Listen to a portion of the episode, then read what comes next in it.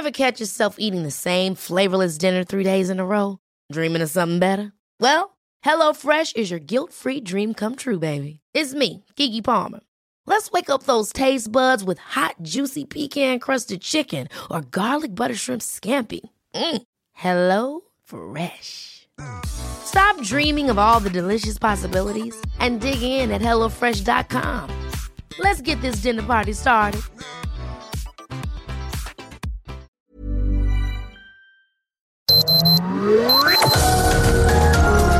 Heraldo Media Group presenta Sergio Sarmiento y Lupita Juárez. Información veraz y oportuna con un toque personal y humano.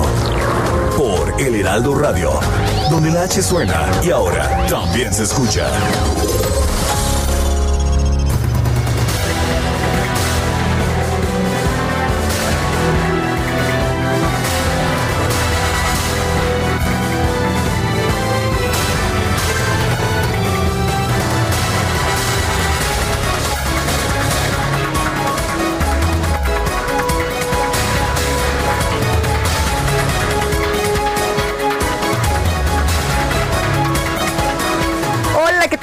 Saludarlos. Muy buenos días. Buenos días a todos ustedes que ya nos acompañan, que empiezan esta jornada con nosotros.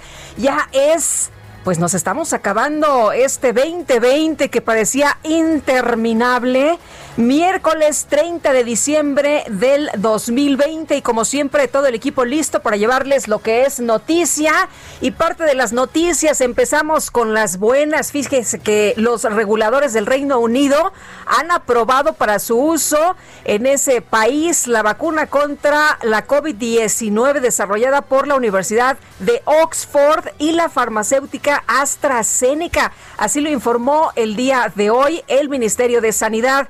La Agencia Reguladora de Productos Sanitarios y Médicos ha dado el visto bueno a este preparado, el segundo que entra en el programa de inmunización contra el coronavirus que empezó el pasado 8 allá en el Reino Unido además de la vacuna de Oxford AstraZeneca considerada, escuche usted, segura y efectiva. El país está vacunando con la de Pfizer BioNTech. La vacuna Oxford AstraZeneca se espera, pues como todo mundo, ¿no? De manera impaciente porque es y, esto hay que destacarlo, a diferencia de la de Pfizer, la de AstraZeneca es relativamente barata. No necesita ser almacenada a una temperatura tan baja como la de Pfizer, lo que facilita la vacunación, esto a gran escala y esto significa, significa una extraordinaria noticia. El Reino Unido ya tiene comprometidas 100 millones de dosis del preparado de Oxford AstraZeneca que permitirá vacunar a 50 millones de personas ya que se necesitan dos dosis. El Ministerio de Sanidad indicó que el gobierno aceptó la recomendación de los reguladores de utilizar esta vacuna después de unos ensayos clínicos rigurosos y un análisis de los datos por parte de expertos. Precisamente los reguladores, eh, dice el ministerio, concluyeron que la vacuna cumple con estrictos niveles de seguridad, calidad y efectividad. Bueno, y en un eh, hecho histórico, así se ha considerado, el Senado de Argentina votó en la madrugada de este miércoles a favor de legalizar el aborto hasta la semana 14 de gestación después de una reñida sesión seguida con interés, no solo en el país, sino a nivel internacional. Ayer veía muchas cuentas de Twitter aquí en México que estaban dándole seguimiento precisamente a esta votación. Los senadores argentinos avalaron la llamada interrupción voluntaria del embarazo por 38 votos a favor, 29 en contra y una abstención. De este modo, el país se suma a Uruguay, Cuba y Guyana, los únicos tres países de América Latina donde el aborto es legal. En México solo es legal en la capital.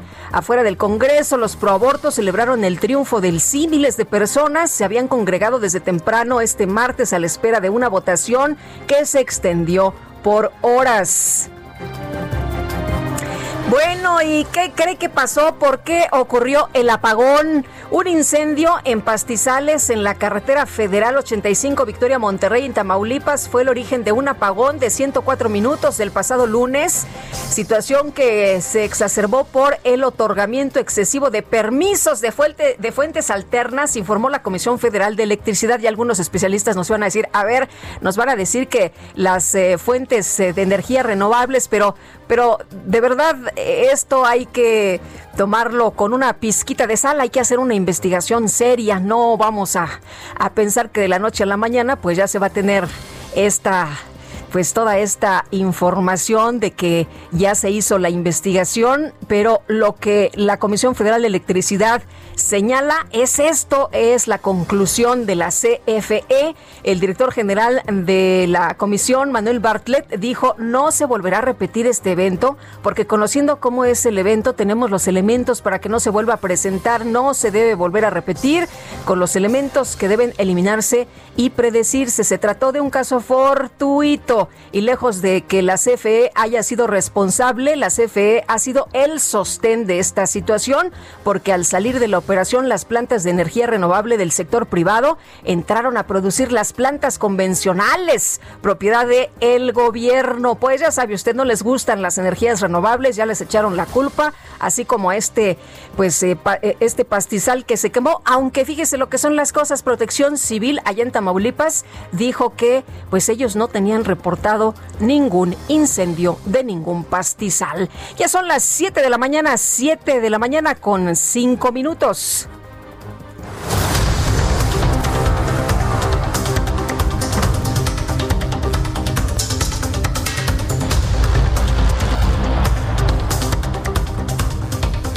Y vámonos, vámonos a un resumen de lo más importante de este miércoles, ya 30 de diciembre del 2020. Que se acabe este 2020. Muchos mexicanos lo han expresado así. Ya, por favor, ya que, que nos dejen paz y que lo que viene sea mucho mejor. Pero este miércoles 30 de diciembre del 2020, así está el mundo. El director de la CFE Transmisión, Noé Peña Silva, informó que el apagón que afectó a más de 10 millones de personas el pasado lunes se debió a una alta integración de energías renovables y a un incendio de pastizales en Tamaulipas. Vimos el efecto del de la, del Frente Frío número 23. Este Frente Frío nos trae fuertes vientos y bueno, se, eh, inicia un incendio eh, importante en el, en el pastizage que hay ahí en, debajo de la línea. Hay un área este, que se detecta de un incendio de, en, en 30 hectáreas de, pastizaje en el municipio de Padilla. Y el director general de la Comisión Federal de Electricidad, Manuel Bartlett, aseguró que la CFE no fue responsable, no fueron ellos, no fue culpa de la comisión la falta de energía, ya que se trató de un caso fortuito. ¿Por qué no se va a volver a repetir siguiendo instrucciones del presidente? Porque conociendo cómo es el evento, tenemos los elementos para que no se vuelva a presentar y podamos cumplir con el presidente en lo que él ha instruido. No se debe volver a repetir este, este evento por los elementos que hemos señalado que deben de eliminarse y, y, y predecirse. El senador con licencia de Morena, Armando Guadiana, aseguró que el apagón ocurrido este lunes pudo evitarse y atribuyó el incidente a la falta de experiencia de algunas personas al frente del sector eléctrico nacional el apagón de ayer de los más de 10 millones de personas afectadas, pues se pudo haber evitado, porque hoy por la mañana hablé con una gente que sí sabe del tema y que ustedes conocen también y que debería estar en la organización, precisamente el que estaba el señor amigo que estaba al frente de Senace, el ingeniero Alfonso Morcos, que tenía toda la experiencia para estar al frente y por eso, por la capacidad profesional eh, y y sobre todo dignidad y todo, pues ya no quiso seguir porque no hacían lo que él recomendaba, ¿verdad? Bueno, y otros senadores de oposición, como la panista Xochitl Galvez, pidieron que se lleve a cabo una investigación independiente para verificar la operación de la Comisión Federal de Electricidad. Por su parte, el coordinador, el coordinador de Morena en el Senado, Ricardo Monreal, señaló que su bancada respalda la política energética del presidente López Obrador y la gestión de Manuel Bartlett al frente de la Comisión Federal de Electricidad. La diputada federal Claudia Yáñez dio a conocer su renuncia Morena tras denunciar que por intereses oscuros y acuerdos cupulares, exdelegados del gobierno federal en los estados fueron impuestos como candidatos del partido a los gobiernos de distintas entidades. Y senadores del PAN, PRI y Movimiento Ciudadano exigieron a las autoridades electorales poner un alto al presidente López Obrador para que no eh, se utilice eh, pues el recurso del Estado para intervenir en el proceso electoral del 2021. La defensa del exsecretario de Seguridad Pública, Genaro García Luna, envió una carta al juez estadounidense Brian Cogan en la que señala que las identidades de los testigos del caso de su cliente no deben ocultarse, ya que no corren peligro porque no se trata de Joaquín el Chapo Guzmán. La Sociedad de Autores y Compositores de México informó que tras la muerte del maestro Armando Manzanero, la presidencia del Consejo Directivo del organismo será asumida por su vicepresidente ejecutivo, el maestro Martín Urieta, con quien platicamos precisamente hace apenas unos días. La Secretaría de Salud de Guanajuato informó que el gobernador Diego Sinué Rodríguez sí está hospitalizado. Fue hospitalizado a 10 días de haber sido diagnosticado con COVID-19. Lo reportan estable.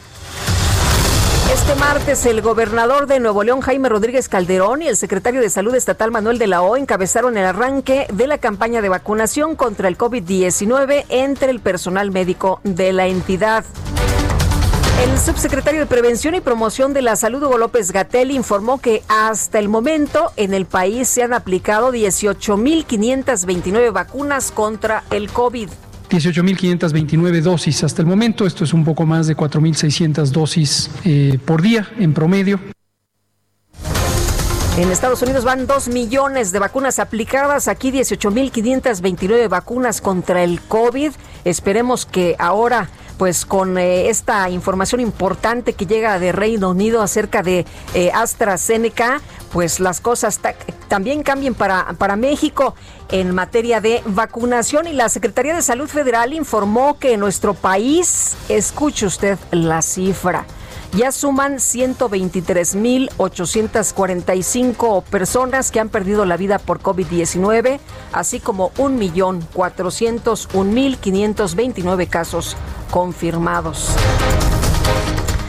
Qué, qué, drama de verdad lo que han estado pasando miles y miles de familias en nuestro país por el fallecimiento de sus seres queridos. Ayer, fíjese usted, eh, una persona en el auditorio me compartía un audio de su, de su papá que está internado en una clínica del eh, Instituto Mexicano del Seguro Social.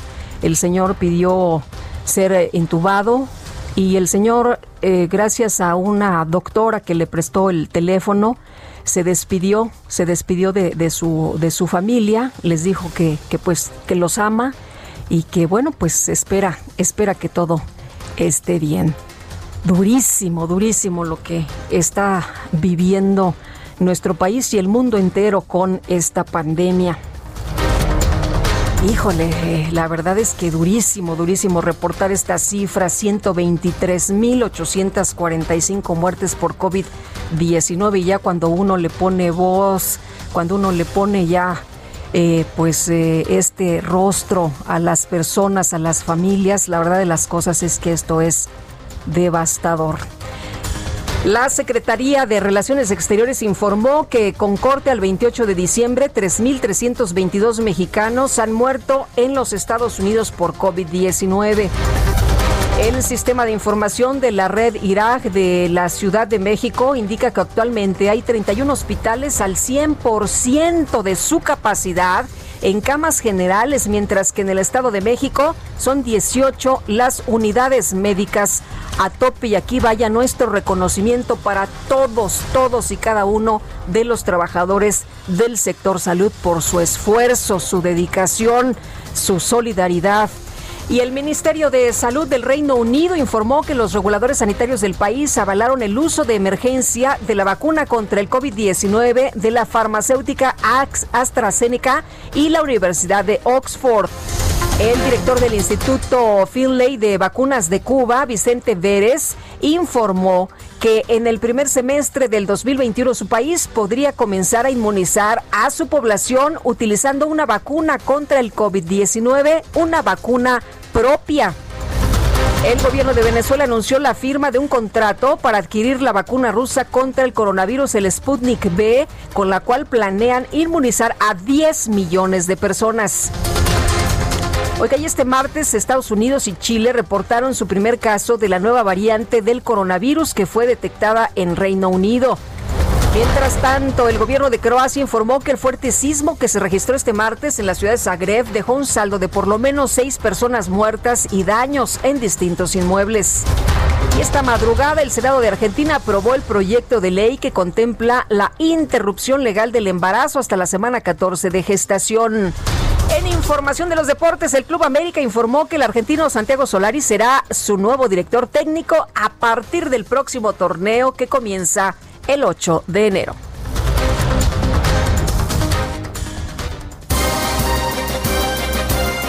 Las destacadas del Heraldo de México. Yo no olvido al año viejo porque me ha dejado cosas muy buenas. Ay, yo no olvido porque me ha dejado cosas muy buenas. 7 de la mañana con 15 minutos y este año que todos quisiéramos olvidar, francamente, francamente, este sí, ya que se vaya, muchos desde hace como seis meses, ¿no? Prácticamente ya querían que se acabara este 2020. ¿Cómo estás, Ángel Gutiérrez, con las destacadas? Hola Lupita, muchas gracias, buenos días. y sí, como dices, ya que acabe el año viejo y esperemos que el próximo año nos sonría a todos. Pero ¿qué te parece si vamos con las destacadas del Heraldo? Adelante. País. A médicos AMLO les pide ayuda. Solicitó que retomen el ejemplo del personal de salud que atendió el llamado de la operación Chapultepec en el IMSS. Ciudad de México. Jubilar los plásticos triplica el gasto. Los restauranteros asumen el costo extra de utensilios compostables para no perder clientes. Estados. Reyes ven misión compleja. La falta de empleos y el aumento de contagios amenazan con frenar el recorrido de los magos de Oriente. Orbe. El virus fuera de control. La mutación más contagiosa del COVID es reportada en Colorado. Fauci advierte que en enero será peor. Mercados. Crece empleo precario. En 31 estados del país aumentó el número de personas que trabajan en condiciones económicamente adversas. Finalmente, en Meta, técnico de élite, las Águilas firman por dos años y medio al entrenador argentino Santiago Solari. Y hasta aquí las destacadas del Heraldo. Muchas gracias Ángel, muy buenos días. 7 con 17 minutos.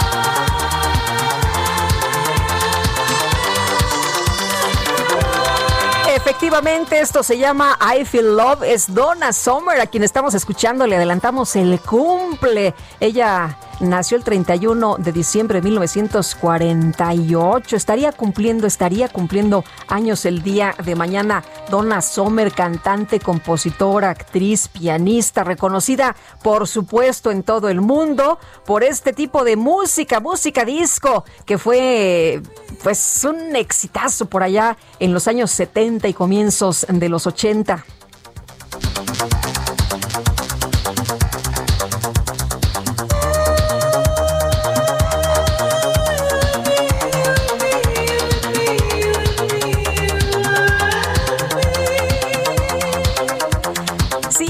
En la música escuchando a la reina del disco.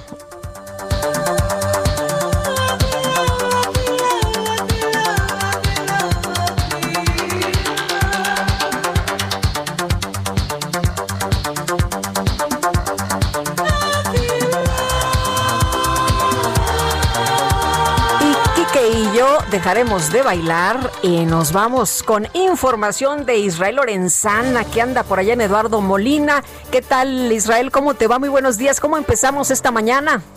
Lupita, muchísimas gracias. Un gusto saludarte esta mañana. Pues es una mañana fría aquí en calles de la alcaldía Gustavo Madero y ya hemos hecho un recorrido a través de la zona de Eduardo Molina, desde el río de los Remedios y prácticamente hasta la zona de San Juan de Aragón, el eje 5 norte. En términos generales, circulación aceptable. Algunos asentamientos en este último punto, pero nada para abandonar esta arteria. Si requieren de alguna alternativa, Gran Canal puede ser una buena opción, esto con dirección hacia la zona del eje 3 norte o más allá, hacia Río Consulado. El sentido opuesto, circulación totalmente favorable para nuestros amigos que se incorporan al perímetro del Estado de México. Lupita, la información que te tengo. Muy bien, Israel, muchas gracias, muy buenos días. Hasta luego. Hasta luego. Y en esta mañana decía muy bien mi compañero Israel Lorenzano, una mañana fría, es 8 grados, ¿verdad? 8 grados y la sensación térmica como de 3, ¿no? 7 grados sensación térmica. Y vamos con Alan Rodríguez desde Ciudad Universitaria. Alan, ¿qué tal? Buen día.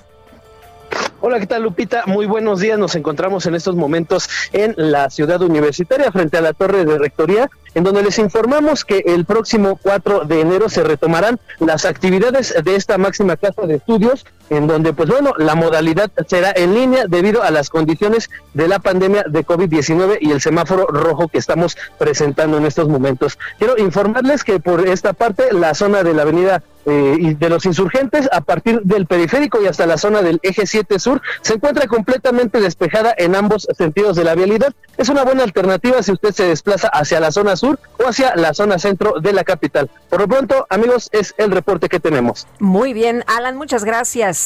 Gracias, buen día. Hasta luego, muy buenos días. Y nos enlazamos a la mañanera. Está hablando en estos momentos Laura Velázquez, Coordinación Nacional de Protección Civil. Ahí está con el presidente López Obrador. Vamos a escuchar tensas generadas por los frentes fríos 11 y la tormenta tropical ETA. Se hicieron diversas acciones en donde hay que resaltar que hubo 18 dictámenes técnicos para nueve declaratorias de emergencia y nueve corroboraciones de desastre por movimiento de ladera.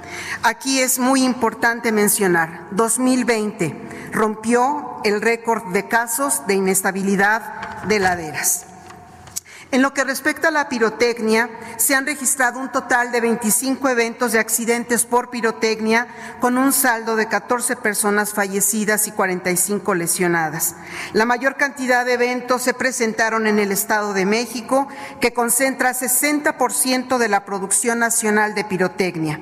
Los gobiernos de las entidades y municipios realizaron operativos conjuntos con unidades de protección civil, Guardia Nacional y Ejército para garantizar la seguridad y la protección de las personas con la prevención de accidentes, emergencias y desastres por explosión de pirotecnia.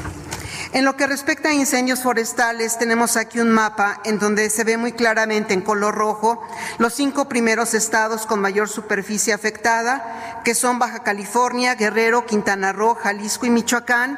En color naranja, los cinco segundos estados con mayor superficie afectada y en color amarillo, los diez estados que registran una superficie media de afectación. Abajo de este mapa hay una gráfica en donde se puede eh, ver con mucha claridad que desde el año de 2016, eh, este año... Bueno, pues ahí está dando un resumen de lo que ha ocurrido en este 2020 la directora de Protección Civil, Laura Velázquez. Estaremos regresando un poco más adelante con la conferencia del presidente López Obrador y por lo pronto decirle que se ha activado la alerta naranja aquí en la Ciudad de México por el frío, por las bajas temperaturas que han entrado ya en este invierno en territorio nacional. Y aquí en la Ciudad de México, reitero, hay que salir bien abrigaditos. Estamos en alerta naranja. Queremos escuchar sus saludos, sus opiniones y comentarios. Si usted quiere, puede mandarnos un audio de voz a nuestro WhatsApp, que es 5520 10 96 47 55 20 10 96 47 y si usted quiere escribirnos puede hacerlo en Twitter arroba Sergio y Lupita y arroba Lupita Juárez H.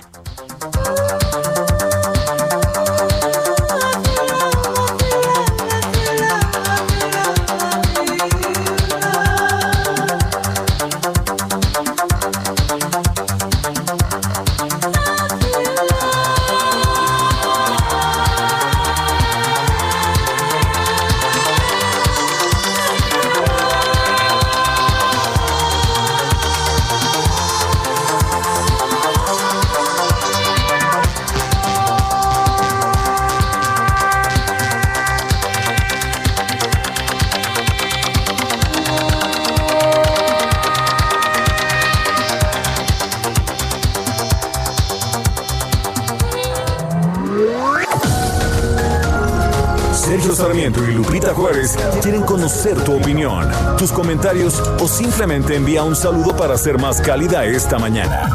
Envía tus mensajes al WhatsApp 5520 109647.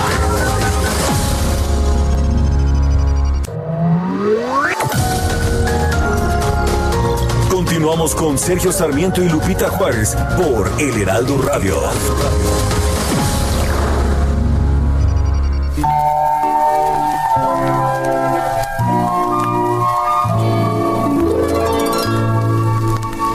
Pues bien, mis queridos sobrinos, una historia les voy a cantar. ¿Te suena el nombre de Ramiro Gamboa? Si pensaste en el tío Gamboín, estás en lo correcto. Hoy recordaremos a Ramiro Gamboa, quien falleció un día como hoy, en 1992, en la Ciudad de México. Fue un locutor, actor y presentador infantil mexicano reconocido por su personaje del tío Gamboín. Tras de seguir caminos separados, surge la presencia del tío Gamboín y así a lo largo de 23 años ha entablado contacto con más de dos y medio millones de sobrinos que reconocen a Ramiro Gamboa como nuestro tío Gamboín, un gran señor. Es recordado por su trabajo como uno de los anunciadores de la barra de dibujos animados en televisión más famoso. Muchas, muchas felicidades a ustedes, a nombre de XHGC y de todo el personal del canal. A todos ustedes, muchas felicidades, que la pasen bonito. A lo largo de su carrera como locutor, el tío de todos los niños de México formó inolvidables parejas con otras personalidades, en especial con Arturo Manrique, el panzón panseco, a quien conoció cuando trabajaba en la En el programa El Yati y la Tortuga. En los años 70, el tío Gamboín condujo una tarde de tele, donde aparecía anunciando los dibujos animados. Entre los cortes, enviaba saludos y felicitaba a quienes cumplían años, además de dar consejos auxiliado por cápsulas del monito reportero. No me fallen, sobrinos. Aquí los esperamos. Y también los esperamos todo el año en nuestra programación que tiene siempre algo especial para ustedes. También mostraba su colección de juguetes de cuerda e invitaba a los niños a formar parte de su lista de sobrinos, escribiendo a la dirección o llamando al número telefónico del programa. Siempre se le vio con un saco rojo con personajes de dibujos animados en sus solapas.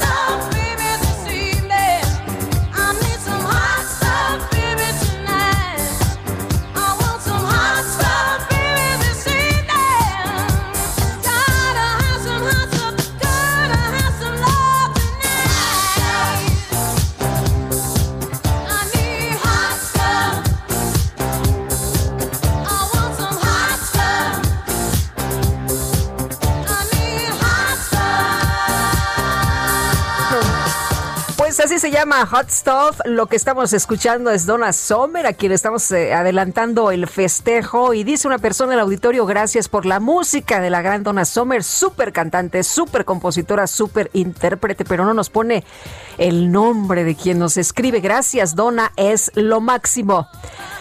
Bueno, y más mensajes esta mañana. Muchas gracias, Amy Shehoa. ¿Por qué dudamos de la explicación del megapagón? ¿A poco usted duda de la explicación? No me diga que no está convencido, hombre, de lo que nos dijeron el día de ayer las autoridades de la Comisión Federal de Electricidad. ¿No les cree? ¿En serio no les cree? ¡Qué barbaridad! Bueno, pues Amy Shehoa dice esta mañana Dudamos porque si fuera cierto, Protección Civil de Tamaulipas no hubiera dicho nada y porque en boca de el mentiroso todo se hace dudoso. Saludos, gracias Amy Shehoa. Excelente miércoles, la explicación de ayer del apagón debe ser broma del Día de los Inocentes. ¿Cuándo dará la, ¿cuándo dará la autoridad la realidad correspondiente? Nos dice Rodolfo Contreras desde Querétaro.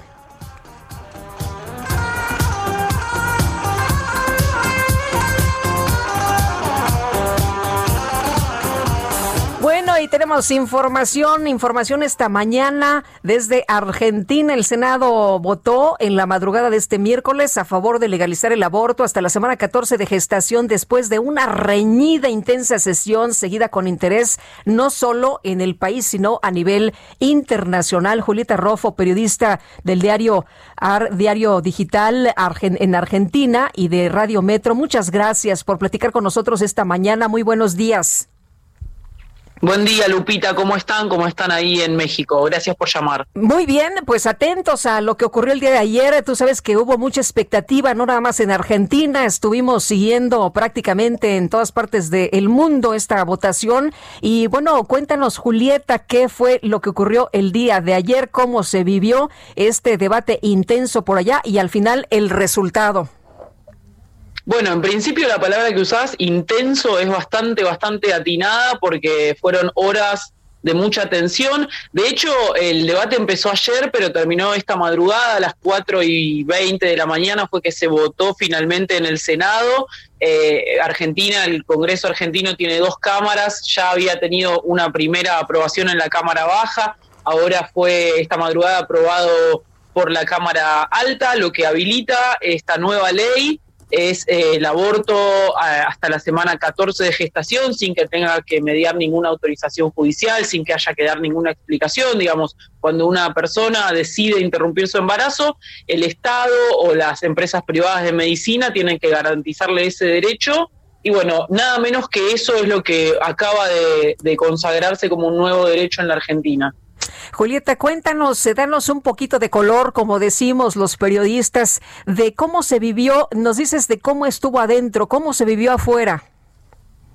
Mirá, afuera fue muy movilizante. Por un lado, estamos eh, en plena pandemia de coronavirus y sin embargo hubo mucha gente que salió a la calle, que se concentró en los alrededores del Congreso, que es donde se llevaba a cabo el debate legislativo. La Plaza Congreso, que es una de las plazas centrales de la ciudad de Buenos Aires, estaba dividida en dos. Por un lado estaban quienes se manifestaban en contra de la ley, que había muchos, pero eran menos de la, de la mayoría que estaba a favor, sobre todo en esa mayoría muchas adolescentes, muchas mujeres jóvenes. Acá en la Argentina el color verde es el que identifica a la lucha por el aborto legal, seguro y gratuito, los pañuelos eh, verdes son los que identifican a las, a las mujeres que, encabezan esa lucha. Te diría que desde hace 50 años que hay mujeres que encabezan esa lucha y hay hace alrededor de 20 que, que, hay una organización identificada con el pañuelo verde y estaba completamente teñida de ese color la calle, música, baile y a la vez era como un clima festivo que apenas eh, pasaba algo importante en las pantallas que transmitían la sesión, todo se quedaba en silencio y la atención estaba puesta en lo que pasaba dentro del Palacio Legislativo la famosa marea verde, ¿no? Allá en Argentina, este movimiento feminista. Y Julieta, eh, se ha mencionado mucho que el aborto clandestino mata y parte de, de la lucha esta eh, que se ha dado de pues no de ahora, sino de tiempo eh, atrás. El aborto, el aborto legal salva vidas, parte de lo que se ha repetido, de lo que se ha insistido en que se deje eh, sobre la mesa, que ya no haya esta eh, discusión o esta polémica. Claro que cada quien va a tener sus puntos de vista, pero lo que se quiere dejar muy en claro es que pues el aborto legal lo que va a salvar va a ser vidas. Exactamente, estoy de acuerdo con vos y, de hecho ese es uno de los motores que impulsa esta lucha. Por un lado, porque como decís, el aborto existe en la Argentina, eh, existe, existió y va a seguir existiendo como ocurre en todo el mundo. Es una opción que toman muchas mujeres que no quieren eh, deciden no avanzar con, con, un embarazo no deseado, eh, por lo cual lo que hace esta nueva ley es otorgar condiciones de salud, eh, de seguridad que puedan envolver a ese procedimiento que de cualquier manera iba a realizarse. Y lo que se ha visto eh, con el correr de los años y de las legislaciones de otros países es que mm, en muchos casos la información, la educación sexual que viene eh, de la mano de la, de la legalización de los abortos, no solo que tienden a reducir los embarazos no deseados, sino que por supuesto salvan vidas en el sentido de que las mujeres no se someten a procedimientos inseguros, a procedimientos que puedan generar una infección que sea fatal, a lesiones que puedan tener intrauterinas. En ese sentido, salvavidas. Y creo que también salvavidas en el sentido de poder eh, permitir que, la planificación de la vida dependa de esa propia persona, ¿no? en el sentido también psíquico de, esa mujer que puede continuar con el plan que tenía para sí misma. Muy bien, pues Julieta, muchas gracias por platicar con nosotros. Veíamos las imágenes de las miles de mujeres eh, festejando precisamente esta aprobación en el Senado de, de Argentina y bueno, la verdad es impresionante. Fue emocionante. Muchas gracias a ustedes por llamar y la verdad que fue una noche y es un día muy emocionante en la Argentina. Gracias, Julieta. Hasta luego. Muy buenos días. Julieta Arrofo, periodista del diario AR, diario digital en Argentina y también de Radio Metro. Pues ahí está, la madrugada de este miércoles se ha votado a favor de legalizar el aborto hasta la semana 14 de gestación allá en la Argentina. Y bueno, pues eh, muchas, muchas mujeres alrededor del mundo han dado la bienvenida a esta decisión que se ha tomado allá por parte de los legisladores gracias a este movimiento de las mujeres de esta marea verde. Y ya son las 7 de la mañana con 41 minutos. Vámonos con Mónica Reyes.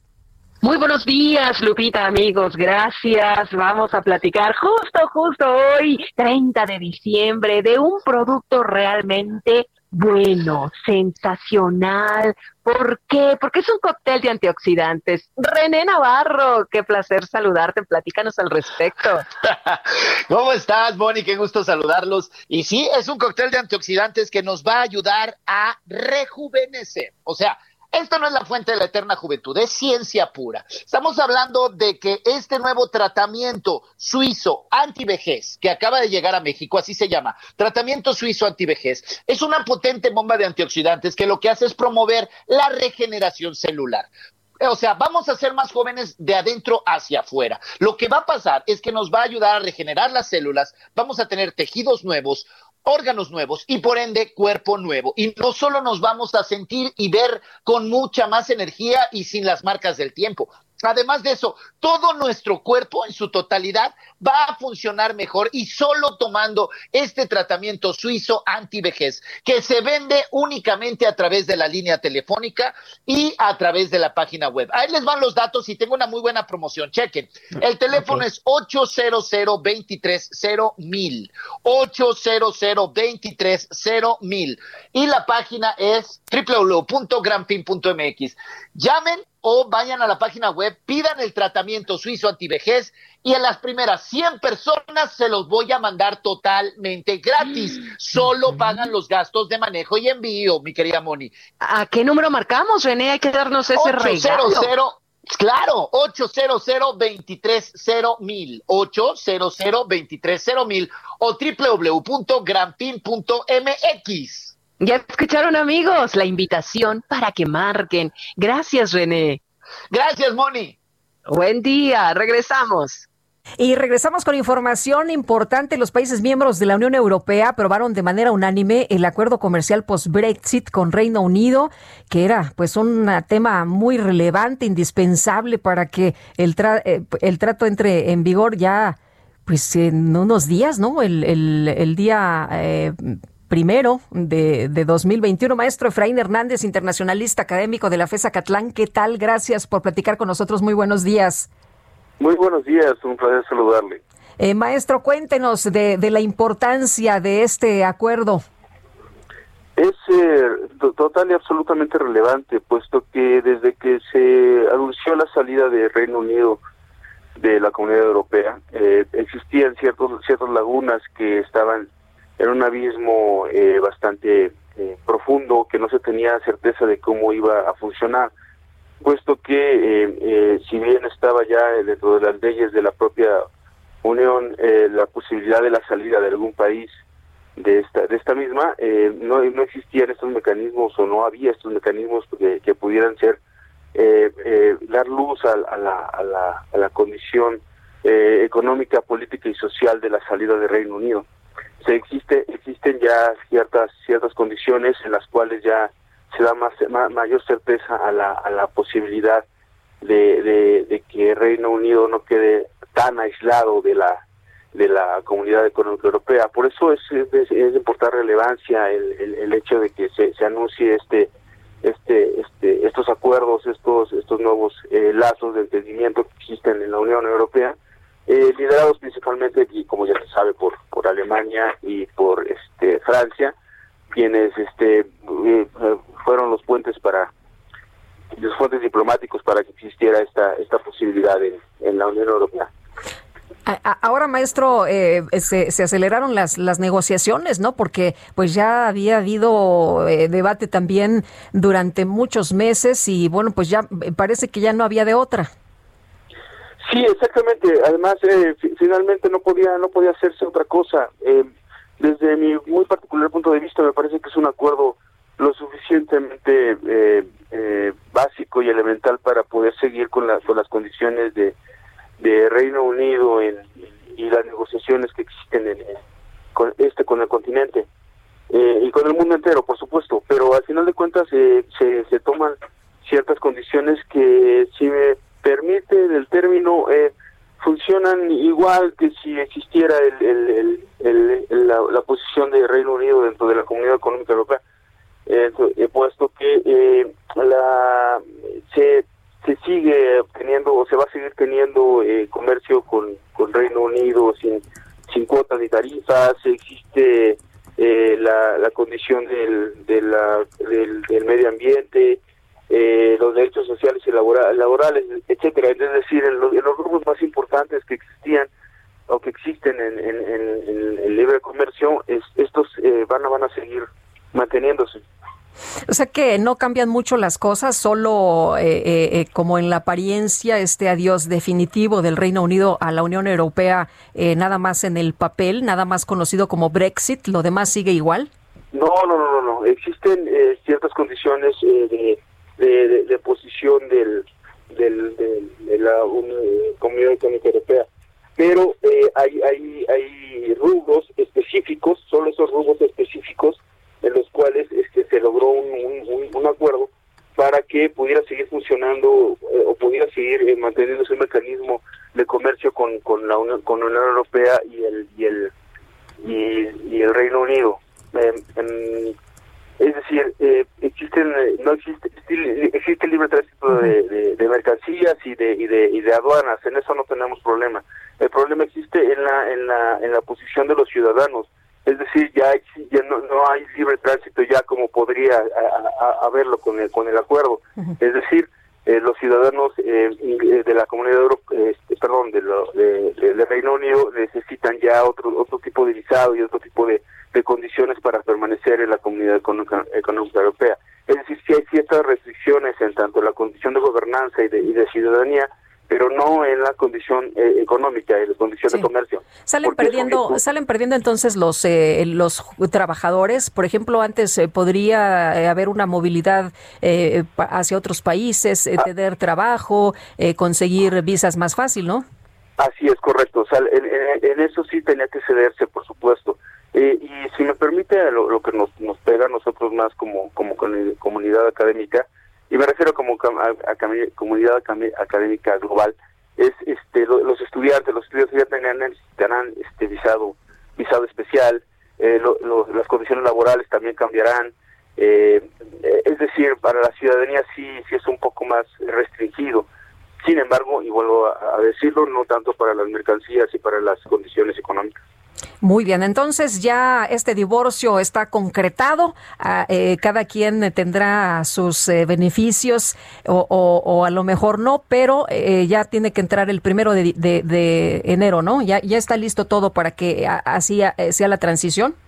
Así es, si, si me permite el símil, como usted lo acaba de decir, eh, finalmente es un divorcio en el que, como en todo divorcio, tiene que quedar, que haber acuerdos, ¿no? De quién se queda con los hijos, quién se queda con los perros, qué hacemos con los carros, eh, con la casa, etcétera. Entonces, en, ese- en ese sentido, es un, acuerdo eh, de, de divorcio en el que se buscó la, la mejor salida a la, a, la, a la posición económica, principalmente económica, ¿eh? de aranceles en, en, en estos países.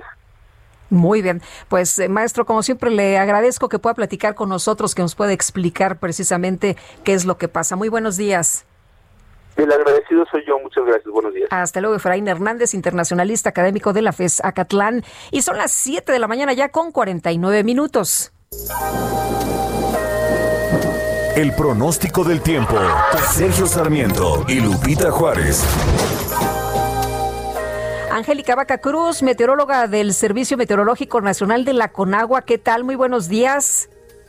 Hola, ¿qué tal, Lupita? Muy buenos días. Te saludo con gusto a ti al auditorio. Igualmente, oye, que entra un eh, nuevo frente frío, estaba por ahí circulando en redes eh, que, que iba a, a tener el país una situación pues muy fuerte sobre bajas eh, en eh, las temperaturas de manera muy drástica, pero te queríamos preguntar precisamente por estar bien informados.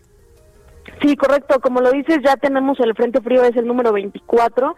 Este sistema se localiza sobre el noroeste del país. Aunado al frente, eh, contamos también con la cuarta tormenta invernal de la temporada. La combinación de estos dos sistemas está generando ya, desde el día justamente de ayer, ambiente muy frío, ahorita en la porción noroeste y norte de México. Este ambiente gélido a muy frío, de hecho, ya está afectando los estados de las zonas serranas de Baja California, Sonora, Chihuahua, Durango. Estamos con temperaturas incluso por debajo de los menos eh, 10 grados Celsius, principalmente en zonas montañosas de Chihuahua y Durango. No solo eso, Lupita, te comento que hay pronóstico de nieve, Igual para zonas montañosas también de Baja California, estar muy atentos por favor, Baja California, Sonora, Chihuahua y Durango, que son las porciones eh, donde está pronosticando esta caída de nieve y el ambiente gélido. Durante las próximas horas, ¿qué es lo que va a ocurrir? Este frente número 24 y la cuarta tormenta invernal se van a desplazar gradualmente eh, hacia el oriente del país, localizándose ya para el día de mañana sobre el noreste de México y bueno, la cuarta tormenta invernal se va a mantener sobre el norte de México. Esto está siendo afectado también por una eh, masa de aire polar que impulsa el frente 24, lo cual durante este día y para el día de mañana va a cubrir ya no solo el noroeste de México, sino también el norte, parte también de la mesa central y del occidente de México, lo cual va a generar un descenso eh, todavía eh, importante en, estas regiones que te comento. Y bueno, estar bastante bien informados porque vamos a mantener el pronóstico de temperaturas de menos 15 a menos 10 grados Celsius en las zonas montañosas de Chihuahua y Durango, eh, temperaturas de menos 10 a menos 5 grados Celsius en zonas de también Coahuila, Nuevo León, Zacatecas, San Luis Potosí, regiones montañosas también de Baja California, de Sonora, y bueno, también para el centro de México estamos pronosticando para el día de mañana ambiente muy frío al amanecer, incluso temperaturas eh, en el Estado de México por debajo de los 0 grados Celsius. En la Ciudad de México estar muy atentos también, pronóstico de temperaturas de 4 a 6 grados Celsius, incluso ya para la mañana del primero de enero, pronóstico de temperaturas de 3 a 5 grados Celsius. Esta masa de aire se va a desplazar gradualmente y va a cubrir gran parte del territorio mexicano, no solo hoy, sino para el día de mañana, que es justo 31 y el primero de enero, Lupita. Pues hay que prepararnos entonces, Angélica. Muchas gracias. Te mandamos un abrazo. Buenos días. De nada, buen día. Hasta luego, Angélica Vaca Cruz, meteoróloga del Servicio Meteorológico Nacional de Conagua. Y vámonos con Javier Ruiz, que anda por allá en el centro de la Ciudad de México. Javier, buenos Hola, días. Hola Lupita, ¿qué tal? Excelente mañana. Pues Lupita, a manejar con bastante precaución y es que muchas calles pues en general están pues poca, con poca afluencia vehicular y esto provoca que muchos automovilistas pues puedan exceder los límites de velocidad y pues justamente también provocar algún accidente. Y es que hace unos momentos justamente con la llegando a la avenida Lorenzo Boturini y la calle de Ixnahualtongo, muy cerca del eje 1 Oriente, pues volcó una camioneta pick-up en color eh, blanco, el exceso de velocidad pues perdió el control y este conductor pues chocó primero con un árbol y posteriormente volcó. Hay una persona lesionada, ligeramente, ya es atendida por paramédicos del Escuadrón de Rescate y de Urgencias Médicas que han llegado a este punto. Sin embargo, sí hay que manejar con bastante eh, precaución porque llegando a este punto, pues tenemos eh, reducción de carriles mientras retiran esta camioneta. No está de utilizar como alternativa la avenida Fray Servando Teresa de Mier, o bien si lo, lo desean un poco más distante, también puede ser el eje 3 Sur para quien desea llegar hacia la calzada San Antonio Abad. De momento, Lupita, el reporte que tenemos. Gracias, Javier. Muy buenos días. Estamos atentos, hasta luego. Estamos atentos, por supuesto, y sigue la conferencia del presidente López Obrador. Fíjese que entre las personas que fueron convocadas el día de hoy está Rosa Isela Rodríguez. Eh, eh, como usted sabe, ella ha sido eh, pues ya nombrada por el propio presidente López Obrador como eh, titular de la Secretaría de Seguridad Pública y bueno, en sustitución de, de Alfonso Durazo que se va a contender por la gubernatura de Sonora esta mañana. Rosa Isela, que había estado enferma de COVID, no se había presentado. El día de hoy está acompañando al presidente en la mañanera. Tenemos que hacer una pausa y regresamos de inmediato. Le quiero recordar que el número de WhatsApp para que se comunique con nosotros 55 20 10 96 47.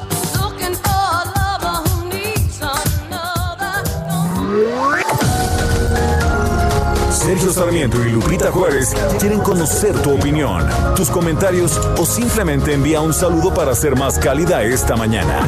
Envía tus mensajes al WhatsApp 5520 109647.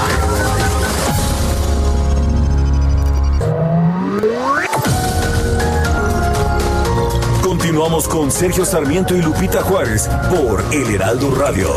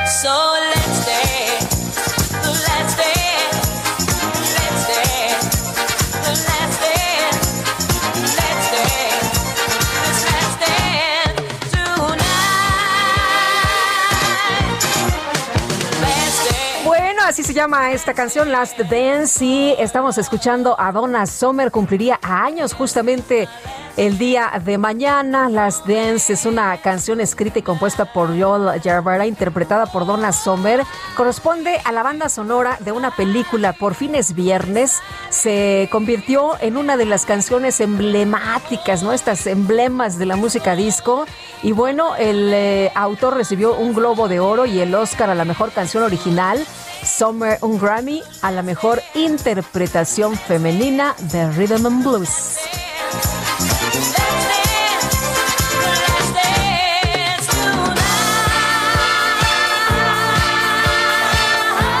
Tenemos mensajes de nuestros amigos del auditorio. Muchas gracias a todos ustedes que se toman unos minutitos precisamente para escribirnos, para ponerse en contacto con nosotros esta mañana. Bueno, dice una persona, Lupita, buenos días. Usted dice que las cifras que da, usted dice las cifras que da la Secretaría de Salud, pero sabe que esos números son solo de pacientes confirmados, o sea, pacientes a los que se les hizo la prueba. Faltan todos aquellos que se atienden en el consultorio de su colonia y demás, aunado a todas aquellas defunciones que quedan como probable COVID. Entonces, los números son mucho más, mucho, dice, mucho, mucho más. Pues nosotros damos las cifras oficiales oficiales, efectivamente, aunque ya algunos especialistas que han realizado diferentes modelos nos hablan de que los números pues podrían ser mucho mayores o de hecho son mucho mayores. Hola, buen día, ojalá todo fluya correctamente este fin de año. Un saludo desde la hermana República de Atizapán de Zaragoza en el Estado de México, dice José Antonio Gómez Bauche. Y otra persona del auditorio nos dice esta mañana, buenos días, dúo dinámico, soy Álvaro Arjona, doña Rosa, muchas gracias. Eh, desde Coyoacán, saludos, los quiero mucho, excelente último miércoles del año 2020. El doctor Francisco Moreno, jefe de medicina interna del Centro Médico ABC, expresó su preocupación ante el número pues tan bajo de, de vacunas disponibles en México. El doctor eh, Francisco Moreno es internista, infectólogo, jefe de medicina interna del Centro Médico ABC, a quien saludo con mucho gusto esta mañana. Paco, muy buenos días. Muy buenos días, Lupita. Un gusto estar contigo. Oye, pues eh, cuenta, primero quisiera preguntarte sobre esta noticia de la aprobación ya de eh, Reino Unido de la vacuna de AstraZeneca. ¿Cómo ves eh, esta información? Pues mira, es algo que está siendo necesario en el mundo. Habíamos platicado en algún programa de que seguramente iba a haber varias vacunas, no solamente una aprobada. tenemos que pensar que se tiene que vacunar pues al menos el 70% de la población mundial para mantener una inmunidad. Y esos son eh, billones de dosis. una sola vacuna no sería suficiente. Ahora va a ser interesante cómo se va a decidir cuál se va a aplicar, si en los países con eh, menores recursos, este tipo de vacunas que son mucho más baratas, las de AstraZeneca, la de CanSino, que son vacunas de vector viral que no usan la tecnología del RNA mensajero de, Pfizer y de, Moderna, pues aparentemente van a ser más baratas, más fáciles de utilizar, no necesitan el sistema de, congelación.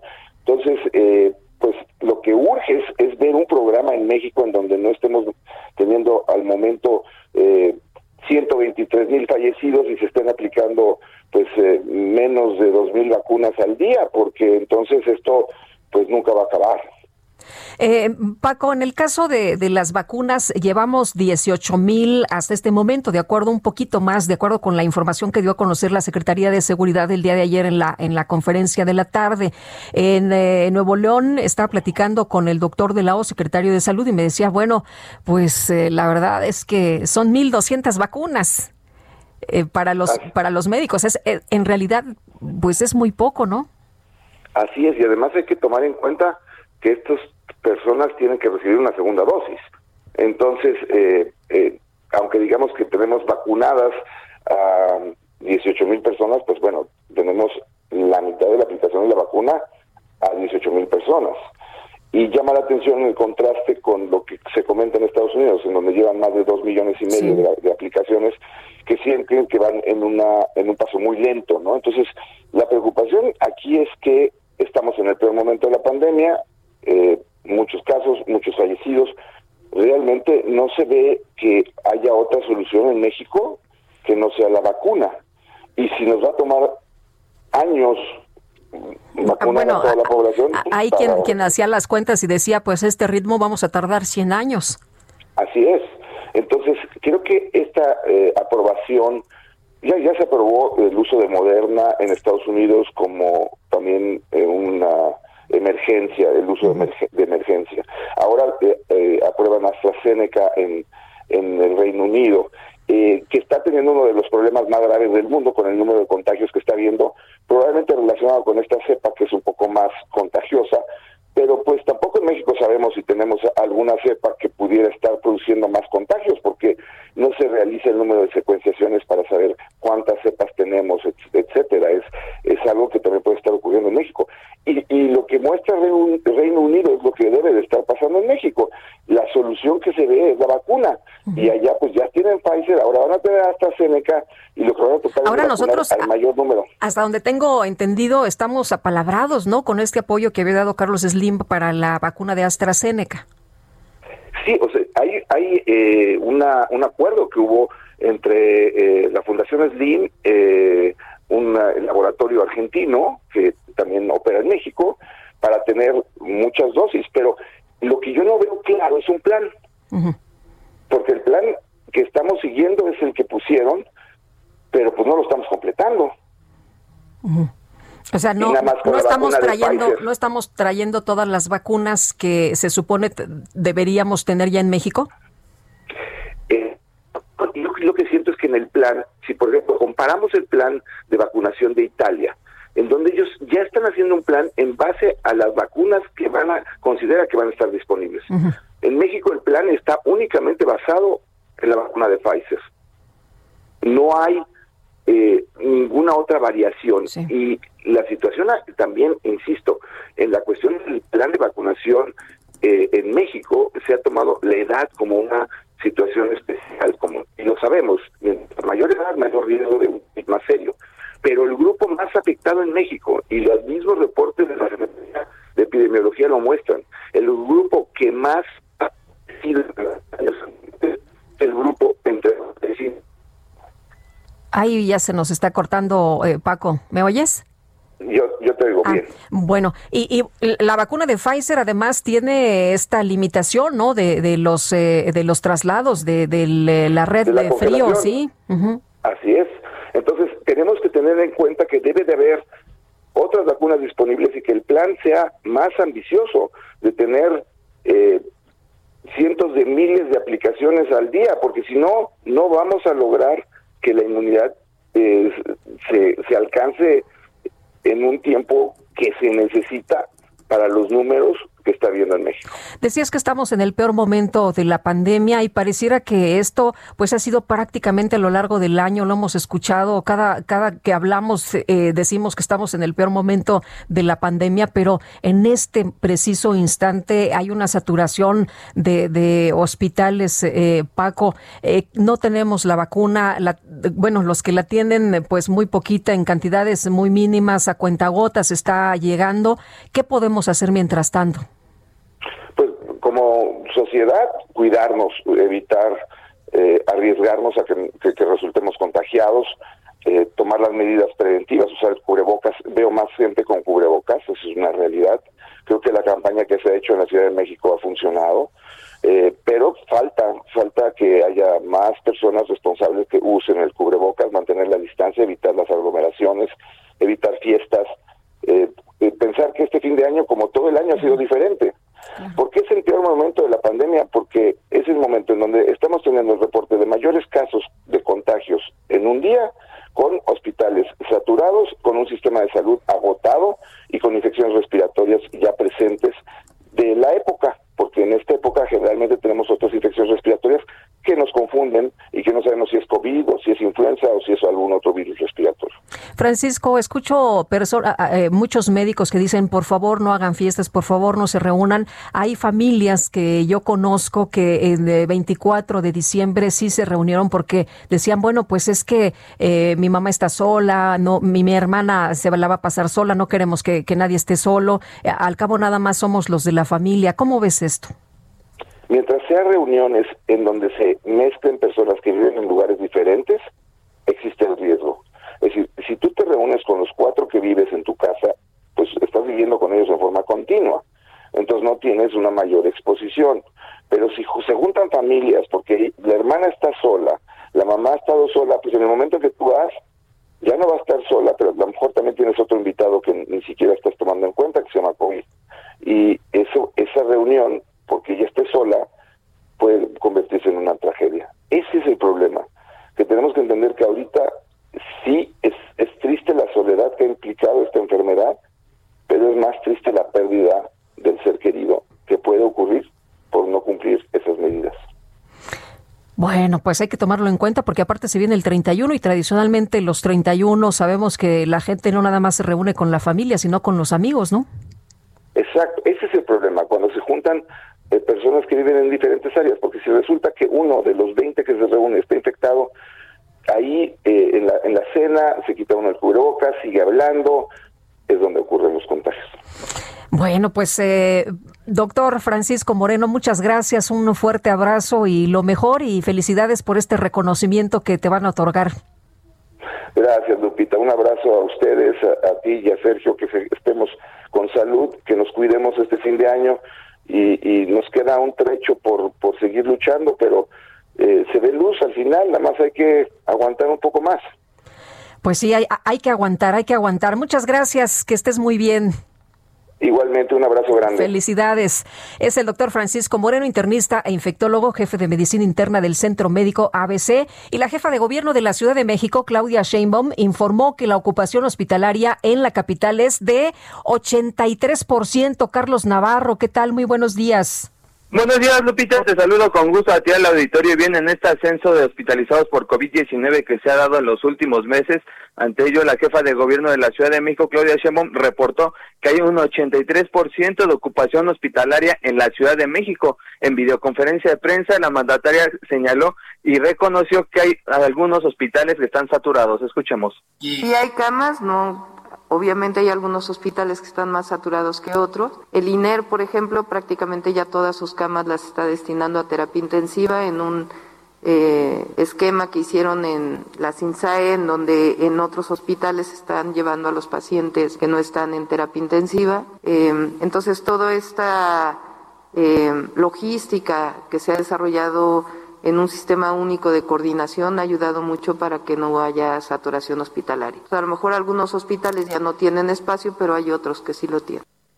En ese sentido, la mandataria capitalina informó que hoy el, la unidad temporal City Banamex va a ampliar sus camas para terapia intensiva. El Instituto Mexicano del Seguro Social va a implementar nuevas camas en hospitales que no eran eh, para pacientes COVID e incluso el Hospital General La Villa va a implementar 20 camas más para atender a pacientes por COVID-19. Y también comentarte, Lupita, que la recuperación del turismo en la Ciudad de México, que ha sufrido pérdidas multimillonarias en su derrama económica, va a depender de la vacunación contra la COVID-19. Así lo señaló Claudia Sheinbaum, quien afirmó que hay coordinación con las cámaras empresariales de este sector para atender el tema. Escuchemos.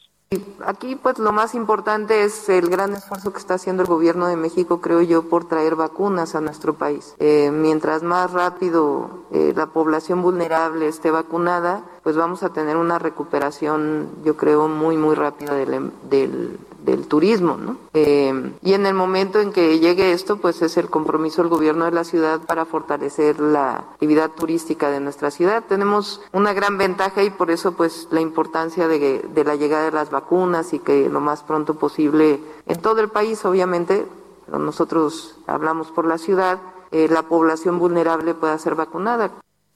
El Heraldo de México, en su edición empresa, en días pasados publicó que la Ciudad de México entre enero y septiembre de 2020 en comparación con el mismo periodo de 2019 se había registrado una pérdida de 54 mil millones de pesos. Esto después de que 2019 había sido el mejor año en la historia para el turismo de la Ciudad de México. Incluso comentarte, Lupita, que fue eh, una baja de turistas de alrededor del 65 y esto ha impactado seriamente al sector turismo. Por ejemplo, te comento que en el sector hotelero uno de cada diez eh, hoteleros están pensando en cambiar de giro o cerrar su propio hotel en la Ciudad de México y van a esperar a ver qué procede con la vacuna porque lo que nos comentaban es que esperaban que primero se agilizara en Estados Unidos porque era el motor del turismo capitalino y del turismo mexicano para ver qué les deparaba el destino. Lupita la información que detengo. Híjole, Carlos, pues a ver, esperemos que todo salga bien y que pues podamos eh, recuperarnos en todos los sectores. Muchas gracias, muy buenos días. Hasta luego, buenos días. Hasta luego. Y la Comisión de, de, Quejas del Instituto Nacional Electoral desechó por unanimidad la petición de emitir medidas cautelares contra Morena y su presidente Mario Delgado por la difusión en redes sociales de la campaña de vacunación contra el COVID-19 en México. Iván Saldaña, cuéntanos, danos detalles. ¿Qué tal, Lupita, auditorio? Efectivamente, estas quejas las había interpuesto los partidos del PAN y del PRD, las declaró, como tú bien lo adelantaste, improcedentes. Eh, pedían medidas cautelares en contra de, de Mario Delgado, de, del partido Morena también por difundir, como señalas, estos videos. Sin embargo, eh, déjame decirte, Lupita, también un aspecto bastante importante, que los consejeros electorales advirtieron que sí hay indicios de actos anticipados en esta eh, en, lo que están demandando se quejaron los partidos del PAN y del PRD y es que Mario Delgado difundió el pasado 25 de diciembre en sus redes sociales un spot donde presume que el gobierno de la cuarta transformación está garantizando la vacuna a todos los ciudadanos en el país y que Morena podrá eh, pondrá pues la mitad de sus prerrogativas para la compra de la dosis. Sin embargo, eh, pues la comisión del INE consideró que su contenido, el contenido de este video, no hace alusión a las elecciones ni contiene un llamado al voto o de apoyo o rechazo a alguna fuerza política de manera directa, por lo que pues dice no hay elementos para aplicar una medida cautelar que pues pues que mandate a Morena eh, retirar este video. Dice y, y, lo cito textualmente Lupita dice no obstante la comisión reconoció que las publicaciones realizadas por el presidente del partido Morena Mario Delgado pueden formar parte de la estrategia de comunicación que buscando la identidad partidista con acciones del gobierno federal en la pandemia del COVID-19 busca posicionar a su partido antes de que inicien las campañas electorales. Lupita, la información esta mañana. Muy bien, muchas gracias Iván. Buenos días. Igual para ti, muy buenos días. Y Jesús Zambrano, presidente del Partido de la Revolución Democrática, te saludo con mucho gusto esta mañana. Buenos días. Muy buenos días, Lupita, con el gusto de saludarte como siempre a tus órdenes. Gracias. Oye, pues el INE no va a retirar de redes eh, sociales estos videos de Morena sobre la vacunación de COVID-19, como lo habían demandado tanto el PRD como el Partido de Acción Nacional ante el INE, y ustedes dicen, a ver, nosotros no estamos de acuerdo. Pues no estamos de acuerdo, Lupita, porque está expresamente prohibido en eh, nuestra ley electoral que se utilicen los uh, programas uh, gubernamentales con fines electorales uh, y Morena desde luego que lo está haciendo todo esto que eh, aprovechando la situación de las escasas vacunas que han llegado al país y en torno de lo cual han montado un show eh, verdaderamente ridículo, insultante, pues se montan en ello y dicen gracias a nosotros gracias a este gobierno de la 4T eh, estamos ya en la ruta de eh, salvar vidas, de aplicar las vacunas, etcétera, etcétera, y al mismo tiempo que desde luego están denostando y descalificando a eh, nos, nos están descalificando como oposición a nosotros. Entonces, en verdad que a mí me llamó muchísimo la atención, me preocupó de manera significativa esta decisión del eh, INE, de la eh, Comisión de, quejas. allí, eh, a, que, que ahorita se refer, a la que ahorita se refería eh, tu, tu, colega, reportero, porque pues yo lo veo más bien como algo, además de indebido, de fuera de toda racionalidad, mm, como algo, como una actitud, una reacción del INE a lo que resolvió la Sala Superior del Tribunal Electoral del Poder de la, de la Federación hace unos días, la semana pasada, antepasada, eh, cuando revocó una decisión del INE eh, al respecto de por el uso de las mañaneras por parte de López Obrador, eh, denostando, descalificando a las oposiciones, particularmente en Baja California, cuando tuve que ir a por allá, eh, y pusimos de inmediato una queja por separado el PAN, el PRI eh, y el y el PRD, y, nos dieron la razón, y luego el tribunal la echó para atrás. Incluso salió la información de que hasta se había decidido hacer un reconvenir a los integrantes de la comisión de queja por estar según el tribunal reiteradamente incurriendo en este tipo de decisiones.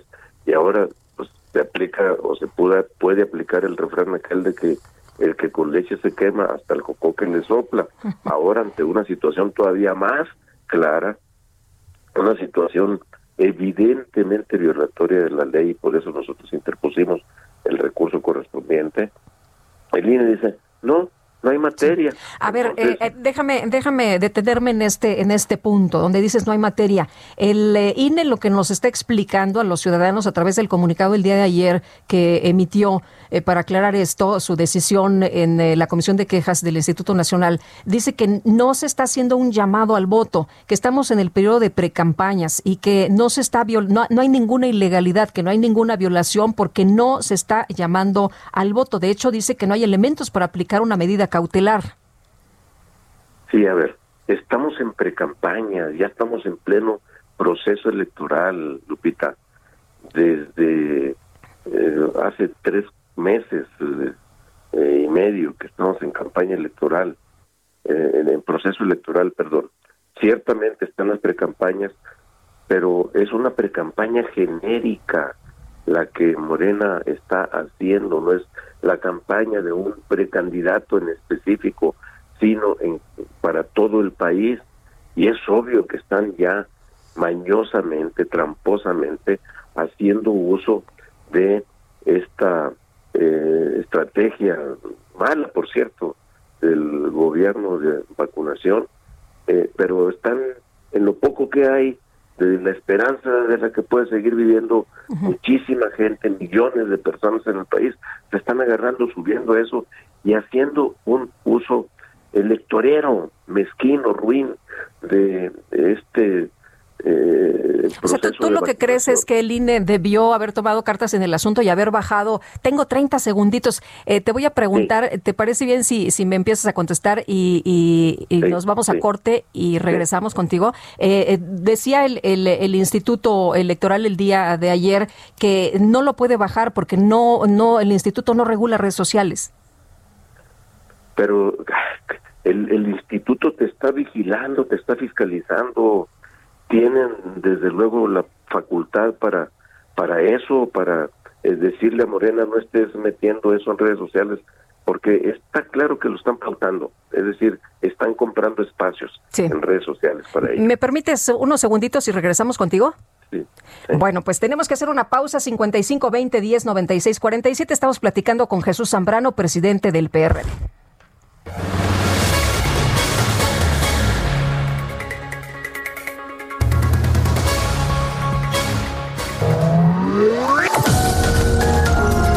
Sergio Sarmiento y Lupita Juárez quieren conocer tu opinión, tus comentarios o simplemente envía un saludo para ser más cálida esta mañana. Envía tus mensajes al WhatsApp 5520 109647.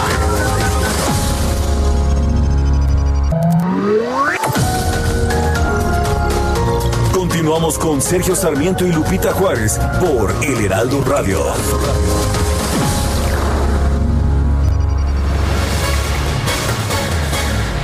De regreso y nos eh, quedamos, nos quedamos con esta entrevista. Jesús Zambrano, presidente del Partido de la Revolución Democrática, te aprecio mucho que nos hayas aguantado este corte. Oye, hablamos de, del Instituto Nacional Electoral y estas explicaciones que daba para no bajar los eh, spots de, de Morena sobre el tema de las vacunas. Y bueno, tú decías, son actos anticipados de campañas, promociones, empleo indebido de programas sociales.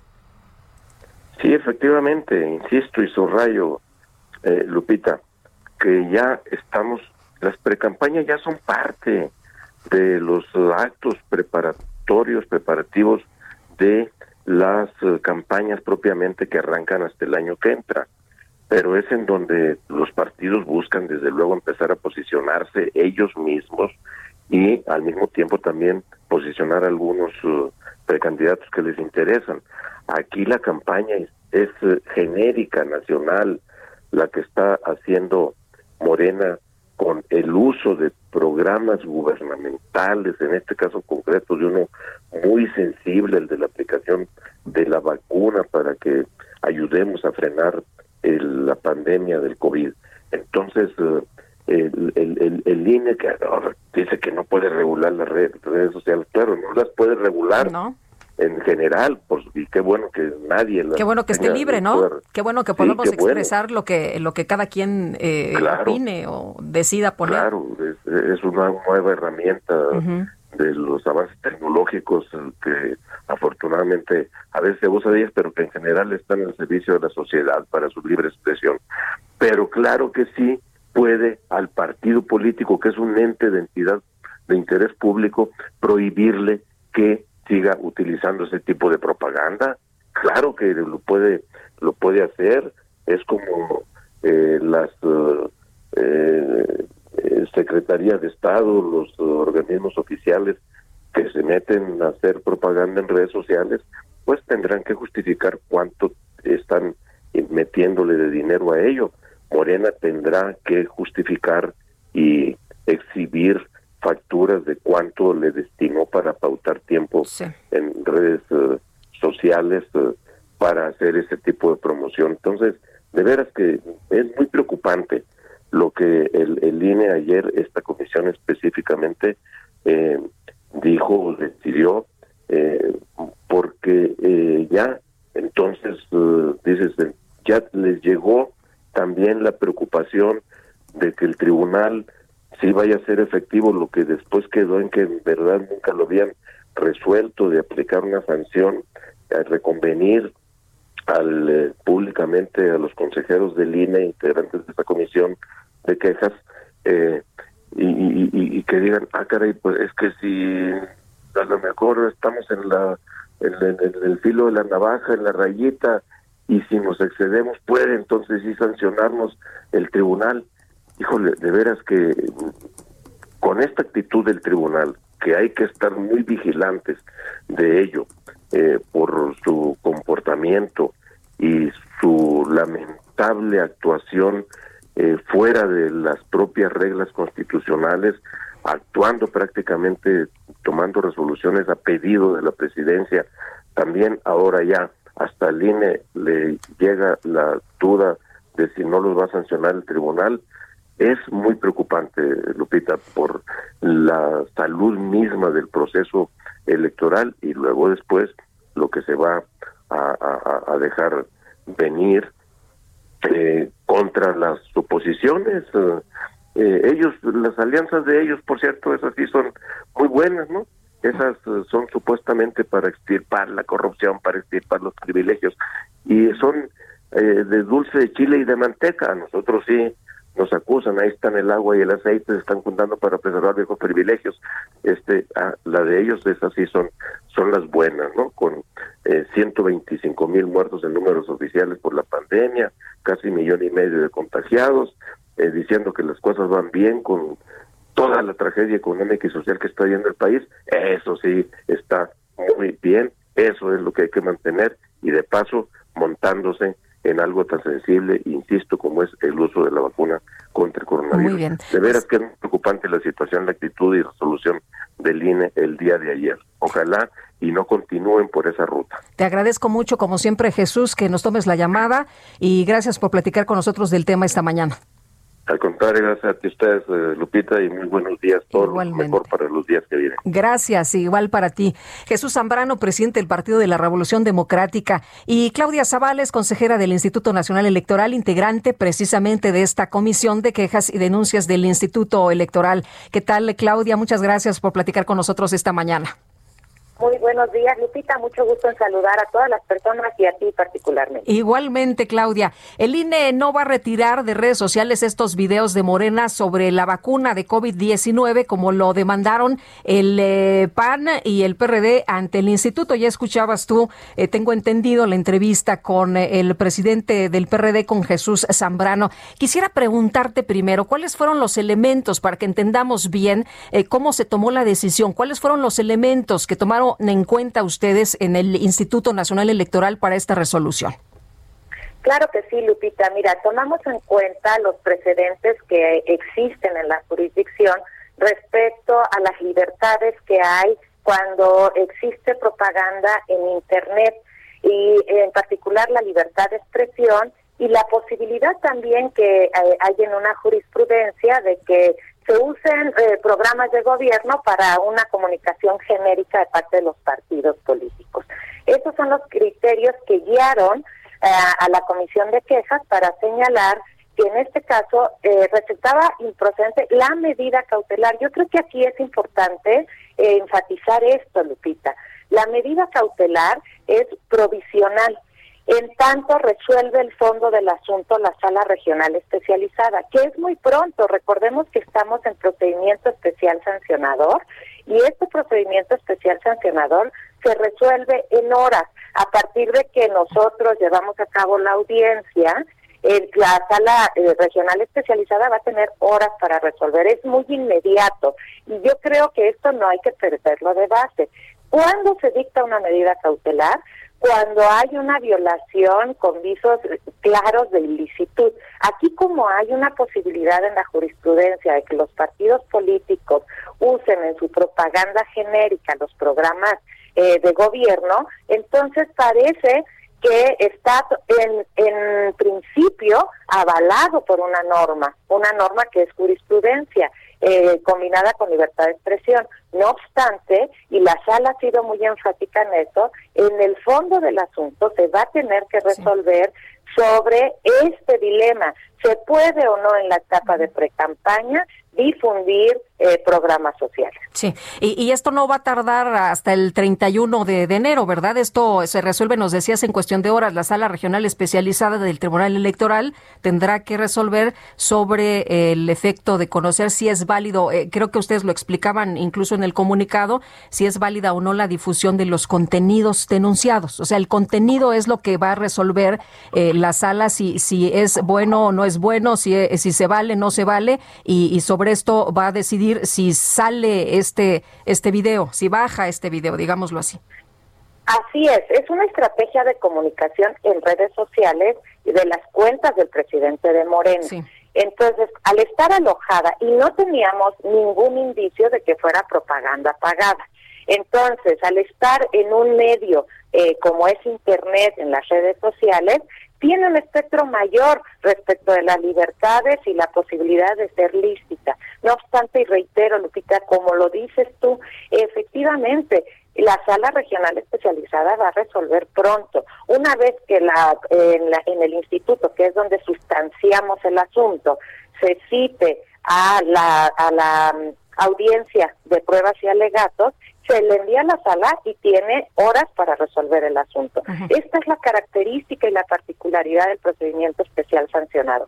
Ahora, eh, ustedes eh, en sus argumentos señalan que no se hace un llamado al voto y que pues eh, esto, si, si, hubiera sido distinto, igual y si lo bajan, pero no hace un llamado al voto, es decir, no hay elementos para aplicar una medida cautelar. Claro, porque también lo que se estaba alegando es que este tipo de eh, estrategia publicitaria por parte del presidente Morena constituye actos anticipados de campaña. Y al respecto, también ya hay una jurisprudencia muy consolidada en el sentido de los elementos que se requieren para eh, que haya un acto anticipado de campaña. Dentro de ellos está precisamente que haya un llamado explícito al voto de manera concreta, de manera patente, cosa que en el caso, en, y aquí, medidas cautelares solo es un asomo a ver la posible ilicitud. Y como no tiene un mensaje tan claro de ese, en ese tipo, por eso la decisión de la comisión de quejas no tiene que ver ningún otro elemento más que la guía de los criterios para poder dar ese paso. Y sin duda, yo creo, Lupita, que aquí va a ser muy, muy claro eh, el comportamiento democrático que tengan los actores, eh, tanto desde los partidos políticos como de los gobiernos, respecto de las reglas que nos hemos dado para actuar en democracia y que no se utilice ningún tipo de recovecos, de estrategias para darle la vuelta, en su caso, a, a estas reglas que nos hemos dado. Ahora estamos en etapa de precampañas, para que nos quede claro, que le quede claro a nuestros amigos del auditorio, qué se puede y qué no se puede, Claudia. Pues ahorita pueden los partidos políticos eh, dos opciones de difusión. Una en un aspecto genérico, invitando a que conozcan al partido, a los precandidatos que quieren ser y ocupar cargos de elección popular en un futuro, o bien presentar, que yo creo que es lo idóneo, a los militantes del partido, a los simpatizantes del partido, las personas que están buscando eh, ser candidatos de un partido o de una coalición para los cargos de elección popular. Entonces, tenemos dos posibilidades, o enfocar la difusión para que se conozca cuál es el procedimiento de selección interna que están siguiendo los partidos. Eso es muy importante que los militantes lo sepan. ¿Quiénes son las personas que están aspirando a, ser candidatos, quienes están en esta eh, precandidatura? Eh, qué tiempos van a hacer, cuál es el procedimiento, pero también está validada eh, los mensajes genéricos. Y creo que este es el tema de las medidas cautelares que definimos ayer.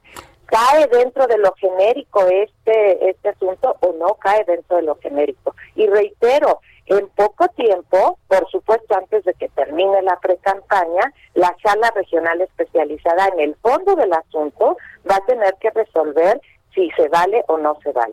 Ahora, te quiero preguntar, eh, Claudia, tú eres muy tuitera, también muy activa en redes sociales, seguramente revisaste los comentarios que había ayer y quisiera que les respondieras a, quienes señalaban que estaban muy decepcionados, que el INE dobló las manos, que quién nos va a garantizar elecciones limpias. Em, ¿Qué les dices? Pues que tengan confianza en que el INE siempre va a actuar apegado a derecho y en las normas que nos hemos establecido y que están vigentes en nuestro Estado de Derecho. Yo escuchaba y leía también algunos comentarios.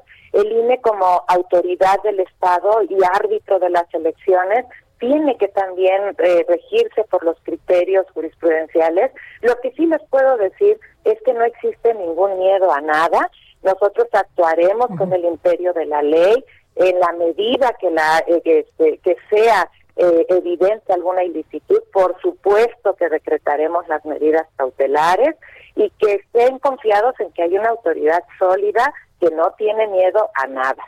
Oye, temen una sanción del tribunal, como decía eh, el presidente de Morena, Jesús Zambrano.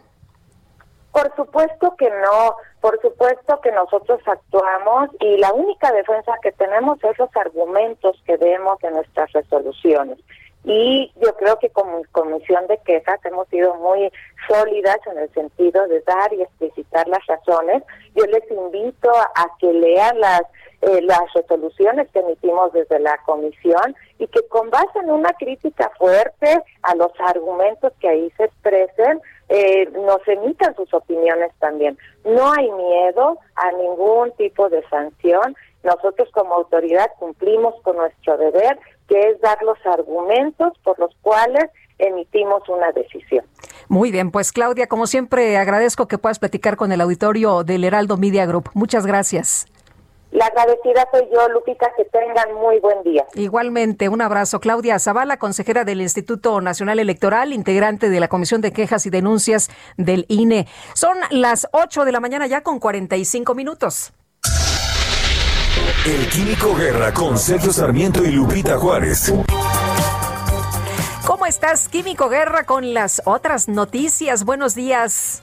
Buenos días, Lupita. Pues fíjate que ya a un día de terminar el año, se tienen los datos actualizados de cómo eh, se comportó la emisión de gases de efecto invernadero en el planeta, cuál fue eh, la reducción que se tuvo eh, ya en total en la generación, por ejemplo, de contaminantes hacia la atmósfera, y son buenas noticias. Algo bueno tenía que tener esta pandemia y nos está dando lecciones muy importantes de cómo sí se puede, ¿verdad? Siempre que tengamos eh, la tecnología adecuada, que tengamos la voluntad política eh, necesaria para evitar un calentamiento mucho mayor eh, del planeta. Fíjate que de los 8.8% que ya he platicado con Sergio y contigo de reducción por en la primera ola de la pandemia, ya pasamos prácticamente al 11% de las 1.511 millones de toneladas que no se emitieron de dióxido de carbono a la atmósfera, ya estamos prácticamente en las mil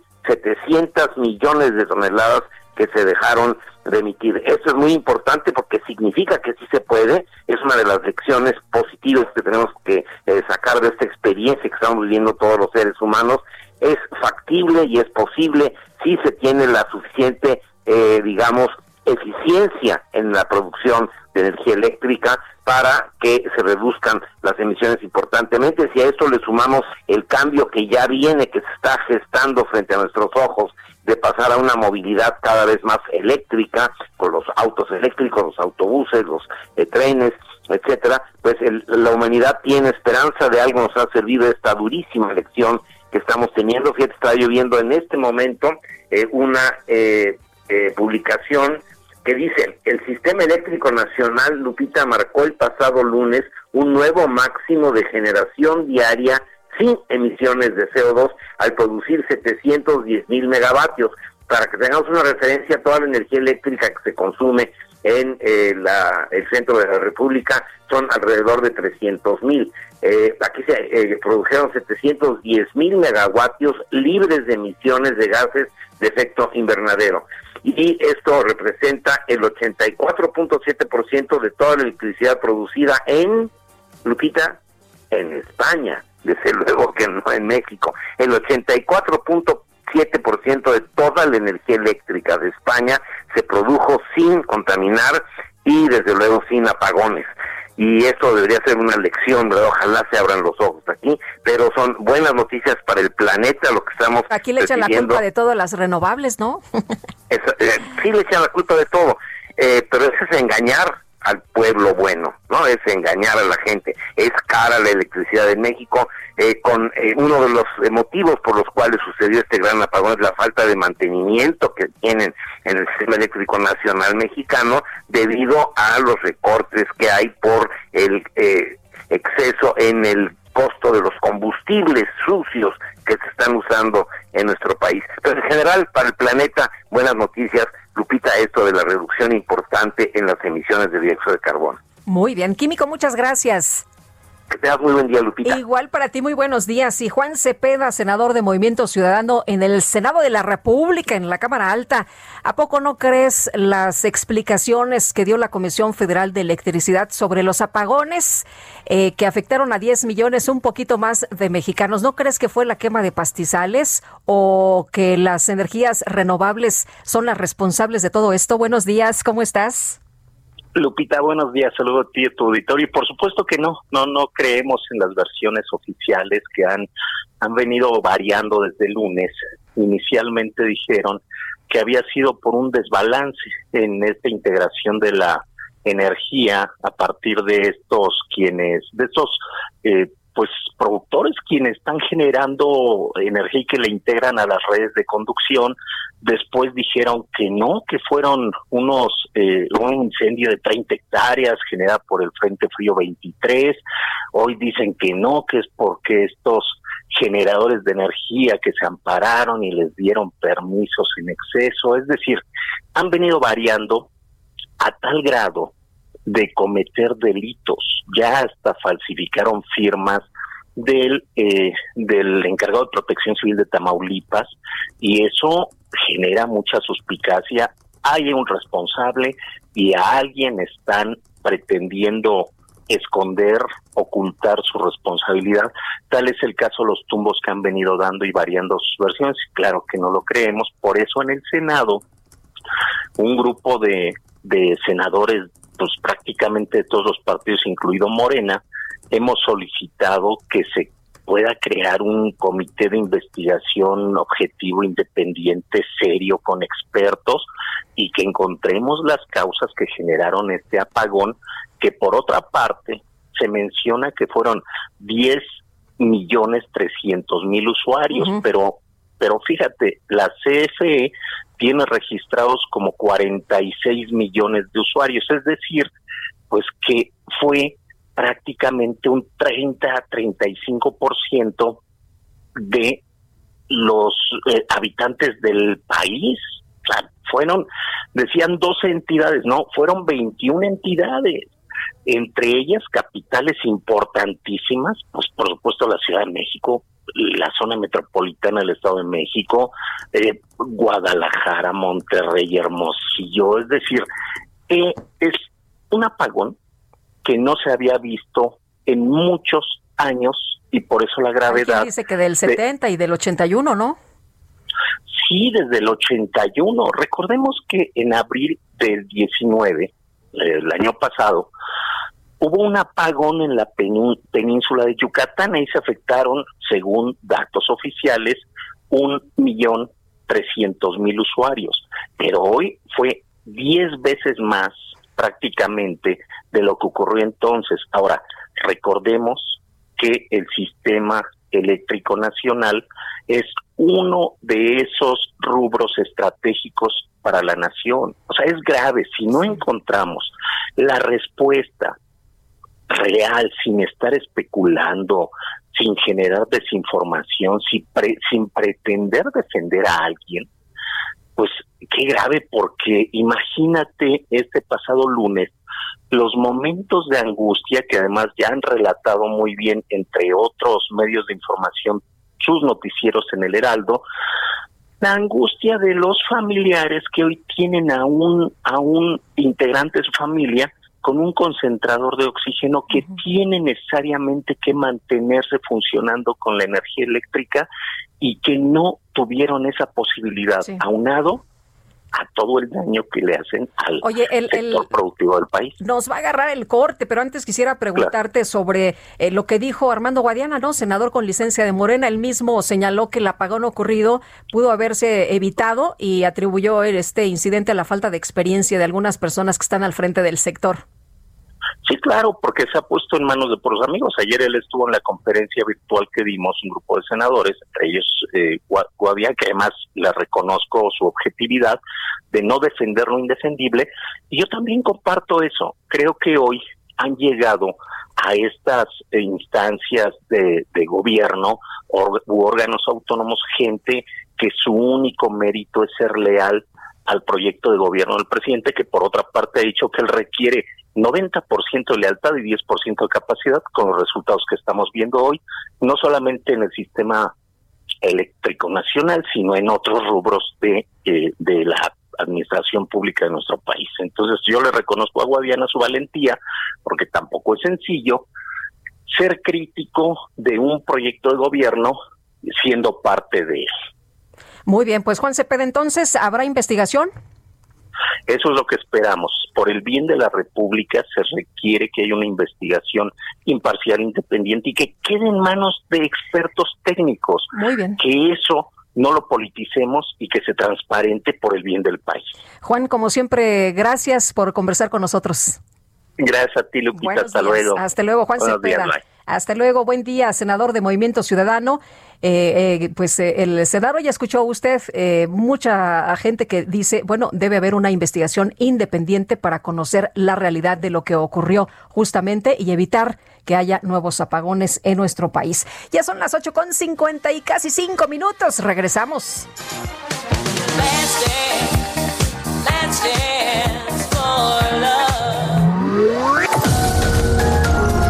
Sergio Sarmiento y Lupita Juárez quieren conocer tu opinión, tus comentarios o simplemente envía un saludo para ser más cálida esta mañana. Envía tus mensajes al WhatsApp 5520 109647.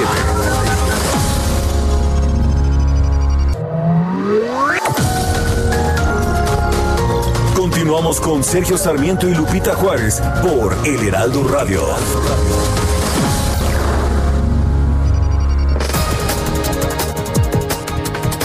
Regresamos con este resumen de lo más importante. Muy buenos días, las nueve en punto. Desde Palacio Nacional, el presidente López Obrador informó que Rosa Isela Rodríguez, nueva titular de la Secretaría de Seguridad y Protección Ciudadana, ya se incorporó de manera presencial a sus labores una vez que superó el COVID-19 y darle la bienvenida a la licenciada Rosa Isela Rodríguez Velázquez, la secretaria de Seguridad y Protección Ciudadana. Ella ya se incorpora de manera presencial porque ya había estado trabajando desde su domicilio mientras se recuperaba de una enfermedad bueno de eh, COVID. Afortunadamente eh, salió bien Rosa Isela, nos da mucho gusto y ya está haciéndose cargo de la Secretaría de Seguridad y de Protección Ciudadana. Y por otro lado, el presidente aseguró que en este año se atendieron diversas emergencias causadas por desastres naturales a pesar de que ya no se cuenta con el Fonden en los últimos pues, meses del año, sobre todo para enfrentar las inundaciones, ya no estaba el Fonden. Es más, en los hechos ya no funcionaba el Fonden y no faltó el apoyo. Además, con eficacia y con honestidad, porque el Fonden era un hoyo de corrupción hoyo negro de corrupción. Eso era el Fonden. Era una práctica para comprar víveres, en seres en momentos de afectación a la población con eh, proveedores eh, preferidos Bueno, la Universidad Nacional Autónoma de México informó que sus clases en la capital y el Estado de México, las cuales serán retomadas el próximo 4 de enero, van a continuar en la modalidad a distancia. La Comisión Europea informó que alcanzó un entendimiento de principio de acuerdo de inversiones con China para abrir ese importante mercado asiático a las empresas del bloque europeo. ¿Qué es lo que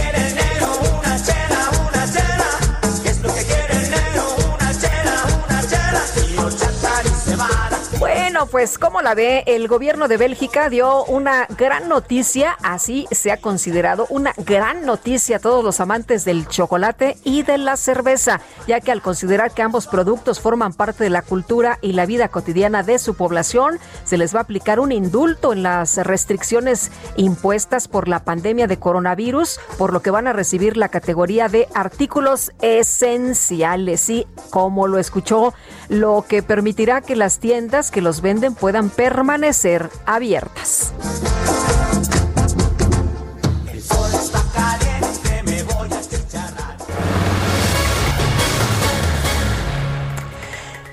Y ya son las nueve de la mañana con tres minutos del año de la pandemia al año de la pandemia con elecciones. Agustín Basabe, analista político en este espacio. ¿Cómo estás? Qué gusto saludarte. Muy buenos días. Igualmente, Lupita, buen día. Pues eh, sí, mira, el, el 2020 pues ya es eh, pasará la historia, eh, ya pasó a la historia como el año del COVID, el año de la pandemia que tantas calamidades nos trajo. Pero en México, el 2021, que como en el resto del mundo debería de ser el año de la vacuna, el año de la vacunación contra el COVID, pues yo creo que no va a ser eso, va a ser más bien el año de las elecciones. Eh, en el caso de México, ya sabes, tenemos un proceso electoral que culmina eh, a mediados de año con, con elecciones federales para la Cámara de Diputados y que en elecciones en 15 estados, la elección más grande que ha habido en México. Y por desgracia, si bien el año de la pandemia, en México empezó y terminó mal, es decir, eh, empezó con un manejo errático, primero una apuesta por la inmunidad de rebaño, subregistros, falta de pruebas, eh, cifras eh, manipuladas, etcétera, y bueno, y el saldo terrible de, de más de 200 mil, de más de 100 mil, perdón, de 120 mil personas fallecidas pues el, el año del 2021 no se prevé o no lo veo yo al menos, no lo vislumbro como el año en el que eh, se va a vacunar rápida y eficazmente a los mexicanos, porque lo que estamos viendo es una gran lentitud, es vacunas que llegan a cuentagotas, es... Eh, Oye, tenemos 18 mil personas vacunadas, un poquito más, en Estados Unidos van 2 millones. Pues imagínate. Imagínate, pero además, Lupita, eh, no nos queda claro, por lo menos eh, no lo han dicho las autoridades, cuál es eh, la estrategia en detalle, es decir, cómo se van a ir vacunando las personas. Vamos a suponer, yo estoy en el segundo grupo, que es el de mayores de 60 años. no nos han dicho a los mexicanos que tenemos esa edad eh, ¿cómo, vamos a, a, decir, vamos a ir a qué centro de salud, eh, qué día nos toca, cómo se va a ir dando esa vacunación en cada estado, eh, en fin, hay un hay una gran incertidumbre y, hay una preocupación porque además ya sabes está esta restricción a los hospitales privados que, que ahora dice el presidente que no la hay, que no habrá obstáculos para que los hospitales privados y las farmacias, etcétera, eh, adquieran y, den vacunas, pero pero él dijo una frase, el presidente López Obrador dijo una frase que pasó casi desapercibida en los medios, que es muy importante porque dijo no yo no vamos a poner ningún impedimento, no habrá obstáculos, eh, eso sí, en su momento dijo. Esa frase de en su momento luego la acompañó de decir bueno porque no se trata de que primero se vacunen los que tienen dinero eh, entonces, ¿qué quiere decir? Que, que, que esa, porque sí la hay en los hechos una restricción a los privados para que administren la vacuna, eh, ¿va a durar hasta cuándo? ¿Hasta cuándo? ¿Hasta qué, cuánto, qué porcentaje de los mexicanos estén vacunados? Porque si es así, pues va a ser hasta finales de año, del año próximo. Eh, en fin, y luego la otra, Lupita, que esa sí es más grave, es el, potencial uso de la vacunación como eh, propaganda electoral. Eh, eso es lo más lo más delicado del asunto, que se empiece a usar, pero ya hay un anuncio por ahí de Morena, uh, un spot que, que tú has visto, en donde están pues hablando de la de la vacunación y todo como como un gran logro de eh, del presidente y por supuesto de su partido. Entonces, eso también es muy, muy delicado y, y, hace pensar a, los malpensados que eh, la razón por la cual el subsecretario de Salud eh, no quiere o es muy renuente a que participen los estados, por un lado, y los hospitales privados, por otro en la vacunación que pues que tenga que ver con el control político no solamente eh, técnico y médico sino político de la vacuna y eso sí la verdad es, sería terriblemente lamentable porque sería medrar políticamente con con un asunto de, vida o muerte ¿no? Oye, ¿y, ¿y tú crees que realmente el gobierno se atreviera tanto? Yo espero que no, yo quiero pensar que no, eh, pero ese anuncio, ese spot de Morena sí, sí da, eh, hace, hace preocupar, nos hace al menos levantar la ceja. Eh, sería, sería sumamente eh, deplorable que eso ocurriera, pero en fin, de cualquier manera, volvamos al, al, año que hoy, bueno, mañana termina. Mañana. Este, este, este 2020 fatídico, terrible, anus horribilis. Sí, no, no, no que nos fue como en feria, eh, pues este va a terminar con un saldo muy, muy lamentable. Oye, pero como decías al principio de, de, tu intervención esta mañana, eh, no vamos a ver algo muy distinto a lo que hemos tenido en este 2020, ¿eh? adicionado o aderezado con las elecciones. Pues desgraciadamente tienes razón, yo creo que, que va a seguir la pandemia todavía por un buen tiempo y que la vacunación va a ser muy lenta y que va a haber un problema de logística, un, eh, desorden en el manejo, porque hasta así se así se han hecho otras cosas eh, en la materia y porque si la verdad, digámoslo sin ambajes, la 4T no se distingue por su eficiencia y su orden eh, y su manejo, digamos, eficaz de la logística. Entonces eh, hay una gran dosis de improvisación. Entonces tampoco podemos ser muy optimistas en cuanto a la vacuna. ¿Cómo, cómo se va a vacunar a los mexicanos? ¿Cuándo? Eh, ¿En cuánto tiempo? Vamos muy lentos. La cifra que mencionabas hace un momento es, es dramática. ¿Cuántos van en Estados Unidos? Mm, dos millones. Dos millones. Eh, ¿En México cuántos? 18 mil, un poquito más. Fíjate nada más. Es la diferencia. Y en Estados Unidos, en 10 días se vacunó un millón de personas. Con dos millones de personas en Estados Unidos, las propias autoridades han aceptado que van muy lentos. Claro, eh, y, ahora tú podrías decir, bueno, es que allá tienen la vacuna, es que son eh, este, laboratorios farmacéuticas americanas las que la producen. Bueno, pero ¿por qué está llegando aquí con tanta lentitud? ¿Por qué está llegando por, por porciones tan pequeñas, lotes de 2.000, de, de muy poquitas eh, vacunas? Por, por el hecho de que no hay logística para manejar la refrigeración de Pfizer, por ejemplo, es una pregunta. O sea, porque no pueden manejar eh, tantas vacunas, porque no hay refrigeradores de esa capacidad para mantener esas temperaturas que necesita la vacuna de Pfizer. ¿O por qué? Ahora viene la de Cancino, que, que, no necesita esa refrigeración y que es una sola dosis. Hoy la de AstraZeneca, ¿no? Que para nosotros sería, la verdad, una muy buena noticia. Que ya se aprobó en, el, Reino, Unido. Sí. Sí. pues eh, ojalá, ojalá, Lupita, que, que, haya, que haya un buen manejo. Eh, no hay elementos para ser tan optimistas, pero, pero por lo menos decíamos eso como, ahora sigue como deseo de año nuevo, ¿no? Pues sí, tienes toda la razón. Agustín Basabe, te mando un fuerte abrazo y te deseo lo mejor. Nos vemos el año que entra. Feliz año, mucho feliz año para ti y para todo tu auditorio. Gracias. Hasta luego, un abrazo. Ernesto Rodríguez Escalona, secretario de Turismo de Guerrero, ¿qué tal? Muy buenos días. Lupita, ¿cómo estás? Gusto en saludarte. Pues acá en la Ciudad de México, pero quisiera estar por allá en Acapulquito, hombre. Con frío, con frío en la Ciudad de México. Sí, oye, aunque me acabo de enterar que se restringen las actividades, ¿no? En las playas de manera parcial, esto para evitar contagios por COVID. Tengo entendido que hay una ocupación muy importante allá en Acapulco, en las playas de Guerrero. A ver, déjame, déjame decírtelo de esta manera, mi querida Lupita, si tú me permites.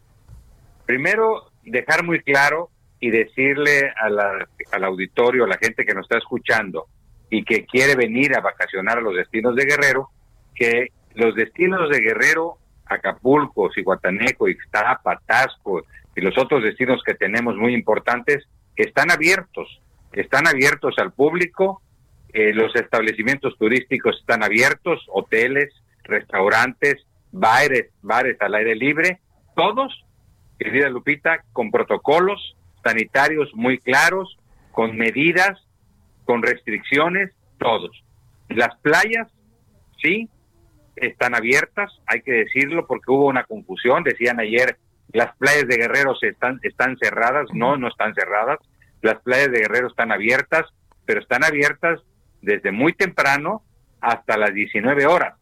A partir de las 19 horas, las playas de Guerrero, por disposición ya del gobernador Héctor Astudillo como primera autoridad sanitaria, ya fue publicado en el periódico oficial, se, se cierran para ponderar la salud, para ponderar evitar contagios, para evitar, por ejemplo, te voy a dar un ejemplo muy claro, hace unos días, lamentablemente, Lupita, hubo un fallecimiento de un ahogado a las 12 de la noche.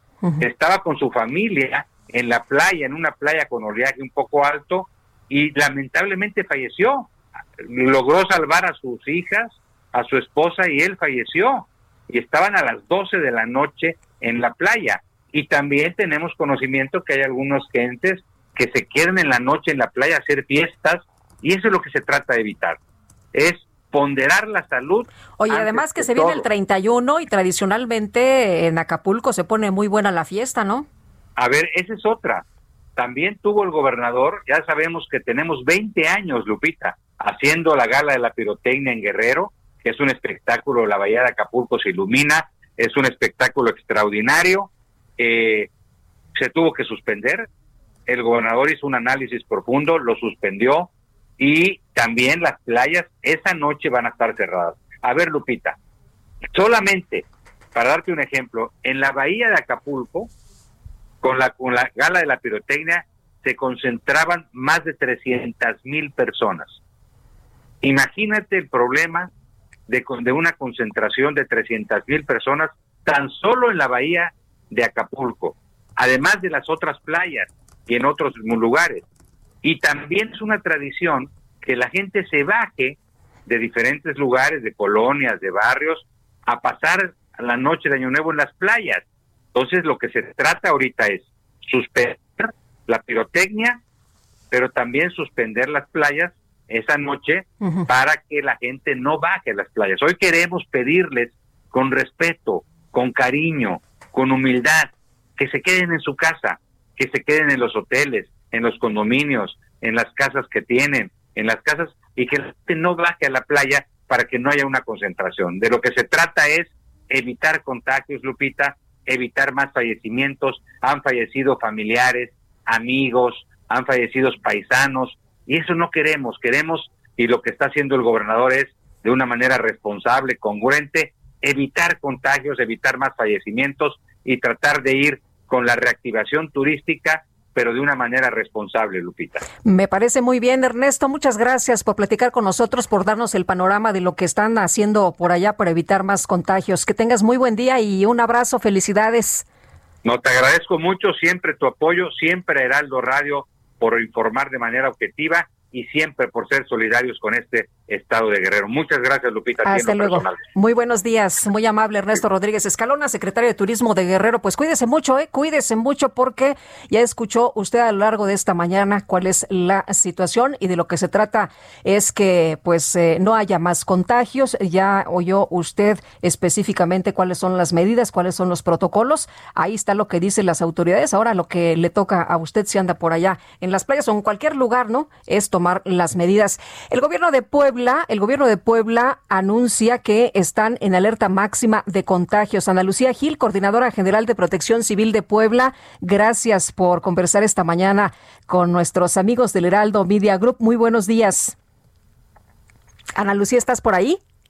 Se cortó la comunicación. Vamos a tratar de restablecer el eh, contacto en unos momentos más. Eh, Ana Lucía Gil es encargada de las medidas de sanidad y como usted sabe, bueno, pues la situación en Puebla está también muy complicada, al igual que otras entidades de la República Mexicana, con alerta máxima. Y Ana Lucía te, te preguntaba que cómo eh, pues están abordando justamente esta alerta máxima, en qué consiste, cuáles son las medidas de sanidad adicionales que ustedes han eh, dado a conocer. Eh, sí, Lupita, buenos días. Un saludo a ti y a todo tu auditorio. Como bien los dices, eh, es un llamado de alerta de riesgo máximo para todas las regiones en el semáforo epidemiológico en el estado de Puebla, es decir, para los 217 municipios en el estado, donde prácticamente cierran todas las actividades consideradas como no esenciales y se mantienen las esenciales funcionando con un 20% de su aforo. Ahora, Ana Lucía, ¿qué cambia? ¿Qué cambia con respecto a lo que se había estado haciendo y cuál es la situación en estos momentos? ¿Quiénes sí pueden trabajar? ¿Quiénes no pueden trabajar? ¿Quiénes sí pueden salir? ¿Quiénes no? ¿Y cómo están viendo ustedes el eh, pues eh, tema de los contagios? ¿Ha, ¿Ha servido de algo estas medidas o en cuánto tiempo se va a ver si son efectivas? Seguramente podemos estar viendo eh, su efectividad la próxima la próxima semana. La idea es inhibir precisamente que la gente salga a la calle. Estamos apelando nuevamente al resguardo eh, eh, al resguardo en casa de cada una de las personas, que tomemos conciencia. La diferencia es que en, en, días y semanas pasadas habíamos restringido eh, la operación de manera general. Hoy, hoy estamos pidiendo el cierre de las actividades no esenciales. Es decir, actividades esenciales son consideradas aquellas que contribuyen al funcionamiento básico de la sociedad. Regresamos a un momento eh, similar al que nos encontrábamos a principios de abril. Híjole, pues en vez de, adelantar, retrocedemos. ¿Cómo están funcionando, por ejemplo, el transporte? El transporte hubo eh, justamente para inhibir que la gente saliera a fiestas sociales y a eh, encuentros clandestinos, fiestas masivas clandestinas que se están llevando aquí a cabo en el, en el Estado, se tomó la decisión de restringir el horario del transporte público ejecutivo y de ruta desde las ocho y media de la noche hasta las cinco y media de la mañana. Esto no quiere decir que no haya servicio de, de transporte. Claro, queda autorizado el traslado de personas en situación de emergencia, el traslado eh, de personas de personal médico y de asistencia hospitalaria y por supuesto de aquel personal eh, que utiliza el transporte mercantil y ejecutivo que labora en esos horarios eh, restringidos. El uso de, medidas como el cubrebocas, ¿qué tanto se ha arraigado ya en Puebla? Porque al principio vimos que incluso las propias autoridades eran reticentes. ¿Cómo está eh, este tema del cubrebocas ahora? El cubrebocas ya es eh, más común verlo en la gente, especialmente en el centro de la ciudad y demás. Siempre hay luego espacios donde donde la gente se relaja eh, más y pues bueno, es un trabajo que hacemos todos los días de estar hablando con las personas una a una, tratándolas de convencer de usar el cubrebocas. Muy bien, pues Ana Lucía, muchas gracias por platicar con nosotros esta mañana. Muy buenos días. Muchísimas gracias, Lupita, a tus órdenes siempre. Gracias, qué amable. Eh, y bueno, vamos ahora con eh, más información del COVID. Fíjese que el eh, gobernador del estado de Nuevo León, eh, escribió muy temprano esta mañana que es preocupante observar la gran movilidad que hay en Nuevo León. Estos días la ocupación hospitalaria ha sido la más alta de toda la pandemia. Ayer, ayer tuvimos 551 nuevos casos con COVID, 1.515 hospitalizados, 350 pacientes que respiran por sí solos y 31 fallecidos. Y acompaña este, este mensaje en su cuenta de Twitter con unas letras grandotas en rojo que dice Nuevo León al límite en ocupación hospitalaria. Dice el Bronco en este hilo que escribió, necesitamos trabajar en equipo, nuestros médicos están cansados, no dejemos recaer todo el peso de la responsabilidad de salud en ellos, está en nuestras manos poder cuidar nuestra salud y la de nuestra familia. Debemos estar atentos a los síntomas para así poder evitar complicaciones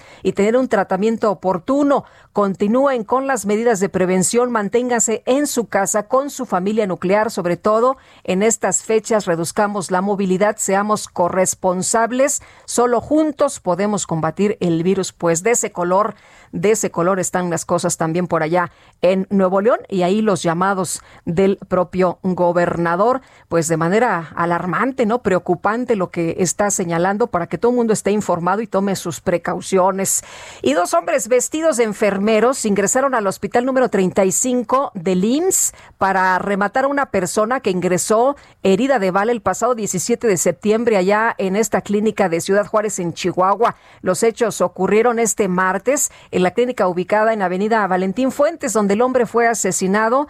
Pues eh, estaba custodiado, por cierto, por elementos de la Guardia Nacional, quienes no lograron la detención de los responsables. El fiscal de la zona norte, Jorge Nava, confirmó que de acuerdo a las imágenes mostradas por las cámaras del hospital, dos personas con vestimenta de enfermeros pues ya sabe usted, ingresaron al cuarto, así como en las películas, ¿no? Ingresaron al cuarto, eh, para rematar a este hombre identificado como Héctor Antonio Ramírez, de 36 años de edad, quien había sido ingresado en diciembre 17 luego de resultar con impactos de arma de fuego tras una agresión en la colonia Revolución Mexicana. Y bueno, pues así estos señores se vistieron de enfermeros y lograron su objetivo a pesar de que este hombre estaba custodiado por elementos de la Guardia Nacional. Y por otra parte, también informarle esta mañana de una situación tremenda que está sucediendo por allá en Chiapas, vecinos del ejido Pedernal de Yastinín, municipio de San Cristóbal, incendiaron y destruyeron 17 viviendas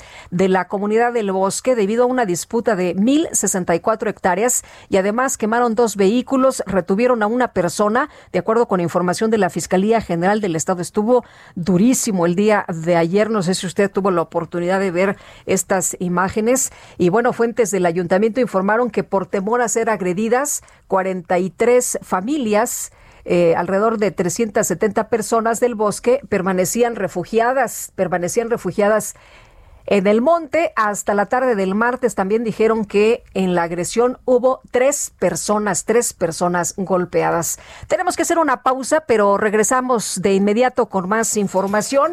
Estamos en el Heraldo Radio recibiendo todas sus comunicaciones en nuestro WhatsApp 5520 10 96 47 y también en nuestras cuentas de Twitter.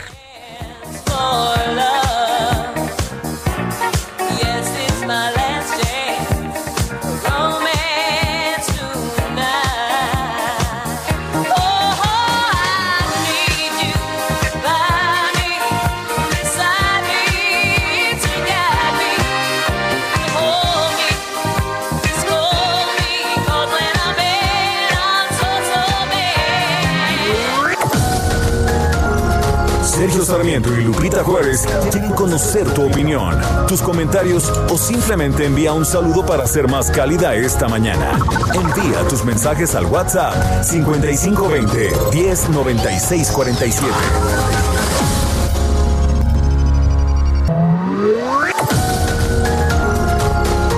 Continuamos con Sergio Sarmiento y Lupita Juárez por El Heraldo Radio.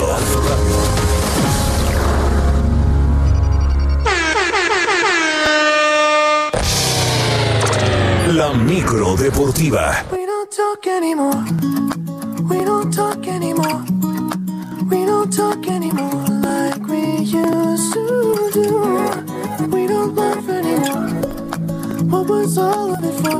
Ooh, we don't talk anymore like we used to do. I just heard you nostálgica anda la micro deportiva esta mañana. ¿Cómo estás, mi querido Julio Romero? Buenos días. Muy bien, Lupita, buenos días, amigos del auditorio, qué gusto saludarles. Ya vamos a la mitad de la semana. Esas son muy buenas noticias. Así es que vámonos con la información el día de hoy. A través de un comunicado, la directiva de las Águilas del América anunció la contratación del argentino Santiago Solari como su nuevo director técnico a partir del próximo torneo Guardianes 2020. Se habían barajado tres opciones españolas y se, oh, eh, se decidieron por este argentino eh, Santiago Solari, bueno, que también tiene la nacionalidad española. El presidente del club, Santiago Baños, aseguró que Solari cumple con el perfil que andaban buscando tras la salida de Miguel Herrera Solari jugó en el balompié local con los Potros de Hierro del Atlante y en su carrera como entrenador dirigió de manera interina al Real Madrid.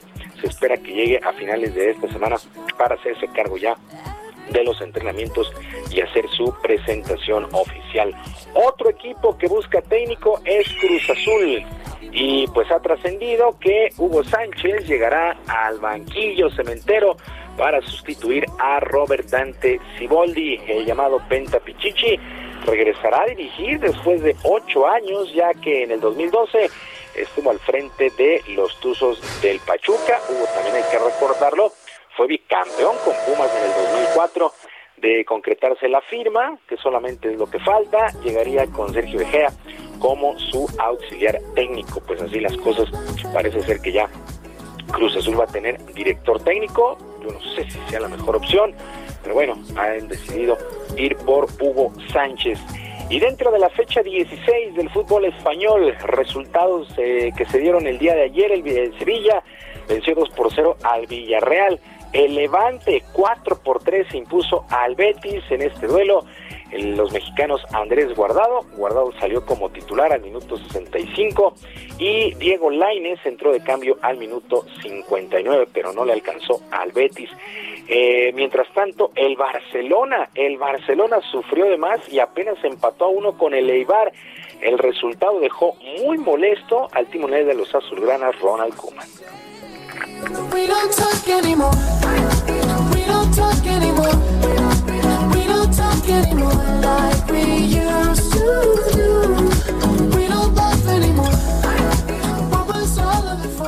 Había cinco o seis eh, jóvenes, pero todavía había bastante experiencia en el equipo y, y no creo que nos faltaba, eh, claro, nos faltaba un jugador como Leo porque marca diferencia ya durante muchos años. Pero una vez más, que la sensación es que, y me cansa a mí mismo decirte, la sensación que, ¿cómo es posible que no hemos ganado? es, yo creo que tampoco es tan complicado. Eh, hemos creado bastantes oportunidades, fallamos un penalti. I know Jugadores importantes como Leo Messi se quedaron en la, en la banca, pues de hecho en la tribuna ni siquiera fueron convocados, pero no, no pudo el equipo del Barcelona ante este equipo del Eibar. Para el día de hoy continúa esta fecha 16, por ahí de las 12.15 del día, el Atlético de Madrid estará enfrentando al Getafe y a las dos y media de la tarde el Elche contra el Real Madrid. Estos dos duelos destacan para el día de hoy, fecha 16 allá en España. En otras cosas, la Asociación de Tenistas Profesionales dio a conocer el calendario para el 2021 después de conocerse que el Abierto de Australia, primer Grand Slam del año, corrió su fecha original hasta el 8 de febrero. De tal manera como que en los torneos de Grand Slam, eh, pues a partir del 8 de febrero, Australia. Roland Garros se estará jugando del 23 de mayo al 6 de junio. Wimbledon del 28 de junio al 11 de julio y el abierto de los Estados Unidos en Nueva York arranca el 30 de agosto y termina el 12 de septiembre. También este calendario contempla los Juegos Olímpicos de Tokio del 24 al 30 de julio. Por su parte, el abierto mexicano allá en Acapulco recibirá la gira de la ATP del 15 al 20 de marzo. Pues así las cosas con eh, el calendario de la Asociación de Tenistas Profesionales, pues son las fechas como importantes. Eh, 8 de febrero arranca el abierto de Australia, el abierto mexicano del 15 al 20 de marzo en el bellísimo puerto de Acapulco. Actividad en el básquetbol de la NBA y los guerreros de Golden State por fin pudieron ganar, se impusieron 116 a 106 a los pistones de Detroit, este Golden State que es un verdadero hospital. En este duelo el mexicano Juan Toscano anotó 5 puntos, 3 rebotes y 4 asistencias en casi 24 minutos de juego. Pues así las cosas con Juan Toscano, que a final de cuentas sí se quedó con este equipo de Golden State para la temporada en la NBA. En otros resultados, el equipo de los Knicks de Nueva York venció 95-86 a los Indios de Cleveland, los Celtics de Boston 116 a 111 sobre los Pacers de Indiana. Los Toros de Chicago vencieron 115 a 107 a los Wizards de Washington. Son resultados que destacaron en la jornada de este eh, martes por la noche. La actividad continuará pues el día de hoy, por supuesto. Lupita, amigos del auditorio, la información deportiva este miércoles. Recuerde, recuerde que la comunicación la seguimos en Twitter, en arroba jromerohb, en arroba jromerohb. Ahí los espero en la cuenta de Twitter. Por lo pronto, yo les dejo un abrazo a la distancia. Gracias, mi querido Julio. Otro abrazo para ti. Muy buenos días. Bonito día para todos. Hasta luego.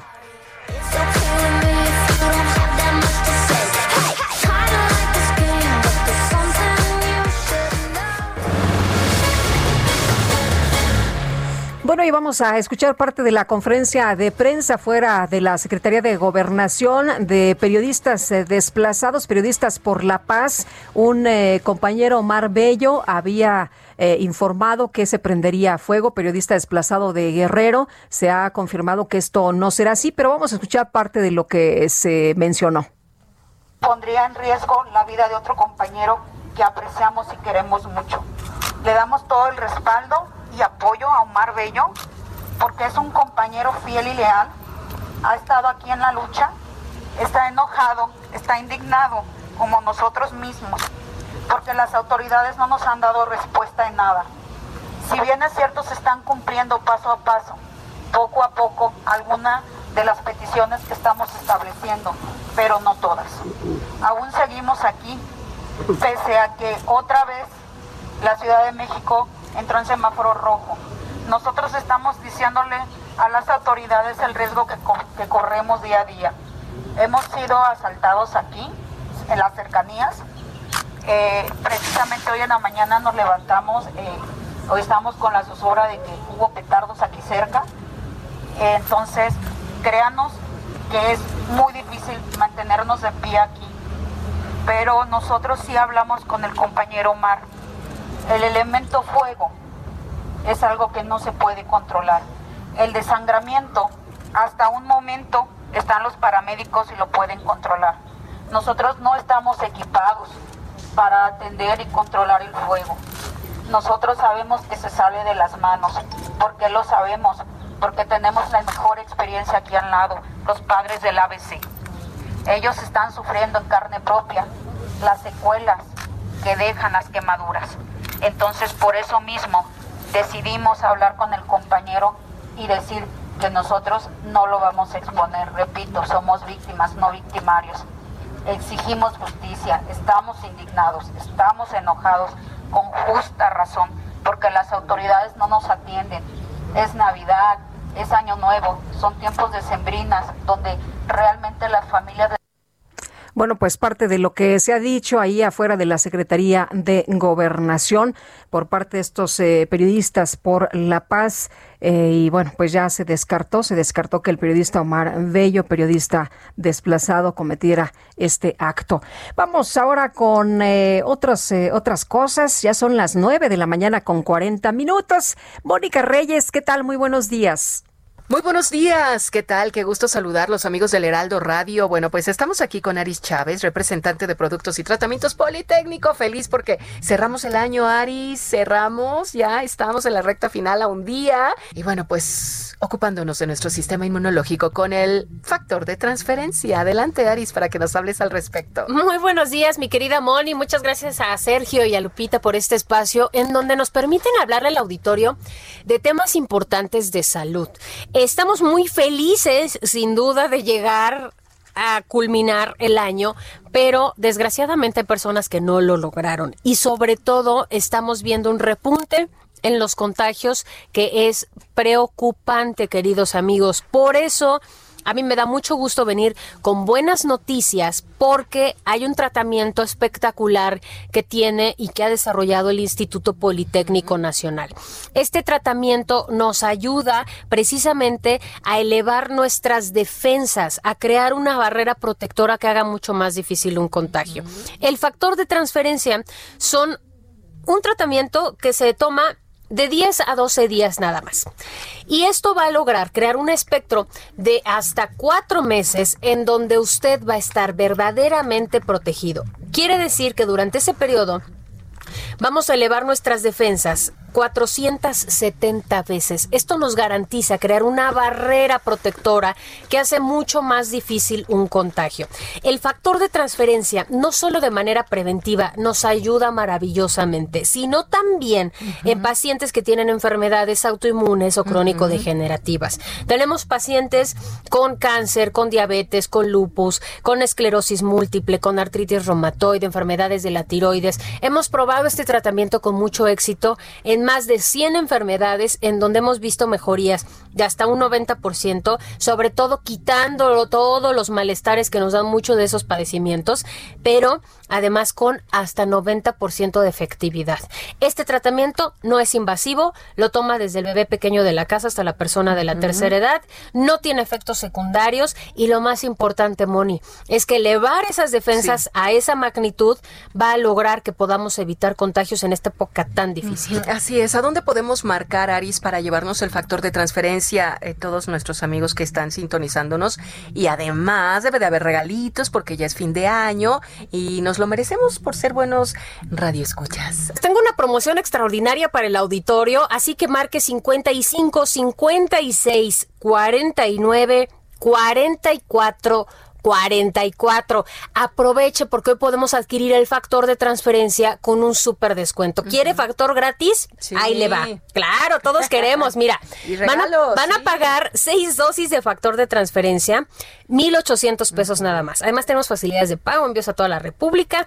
Usted no, lo, que, lo que tiene que hacer es apartarlo porque a las primeras personas que se comuniquen se lo vamos a triplicar. Quiere decir que usted va a pagar seis y va a recibir 18. 18, perfectas para dos personas. Además, gratis, dos caretas de máxima protección, dos cubrebocas en el 95 de grado hospitalario, dos geles antibacteriales con 80% de alcohol y hoy usted puede estrenar un smartwatch. Este reloj inteligente que tiene muchísimas aplicaciones, se conecta directo con su celular, puede leer mensajes, eh, puede poner WhatsApp, música, tu Facebook, WhatsApp. Instagram, Todo podemos checarlo, además se va a entretener muchísimo. Tiene un costo cardíaca, perdón, Aris. Está padrísimo. Tiene un costo de más de 3 mil pesos y hoy va gratis. Por eso le digo que aproveche. 55 56 49 44 44 y pida su factor de transferencia y a protegernos, Moni, en esta época tan difícil Así de es. contagios. A llamar, amigos. Permiso Cofepris 1733 0051 9P o 451. Y le tengo este resumen de lo más importante. Llegó al Aeropuerto Internacional de la Ciudad de México un nuevo lote de vacunas contra COVID de Pfizer. Desde Palacio Nacional, el presidente López Obrador señaló que tras una investigación se confirmó que en el Estado de México la familia de un médico utilizó su influyentismo para aplicarse la vacuna contra COVID-19 a pesar de que no les correspondía. El primer mandatario también expresó su respaldo al director general de la Comisión Federal de Electricidad, sí, a Manuel Bartlett. Aseguró que las acciones que lleva a cabo el funcionario son instrucciones suyas. No es la primera vez que lo dice, ¿eh? Ya van varias. La Coordinación General de Protección Civil de Tamaulipas desconoció el oficio que presentó la Comisión Federal de Electricidad como prueba del incendio que habría ocasionado el apagón del lunes pasado. El gobierno de Alemania informó que este martes superó por primera vez la barrera de las mil personas muertas por COVID-19 en 24 horas al registrar un total de 1.129 decesos.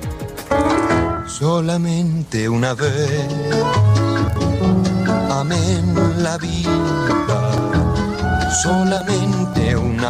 Y en redes sociales se hizo viral un video que conmovió a una gran cantidad de internautas. El material fue difundido por la usuaria de Twitter Sofía Cinefe, quien relató que su familia decidió regalarle un asistente virtual de voz Alexa a su abuelita para ayudarle a ser más ligeros estos días de pandemia y acompañó su publicación con un video que muestra la reacción de esta mujer al pedirle a Alexa que produzca o que reproduzca estas canciones que tanto le gustan de Agustín Lara.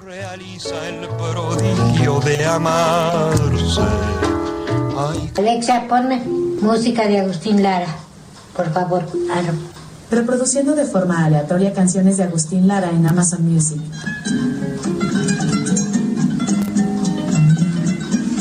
Maravilla! ¡Qué maravilla es esto! ¿Cómo se llama este aparato?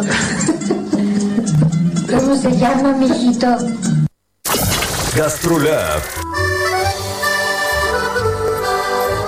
Bueno, y vámonos ahora con Miriam Lira, quien saludo con mucho gusto esta mañana, editora de GastroLab en el Heraldo de México. ¿Cómo estás, Miriam? Muy buenos días.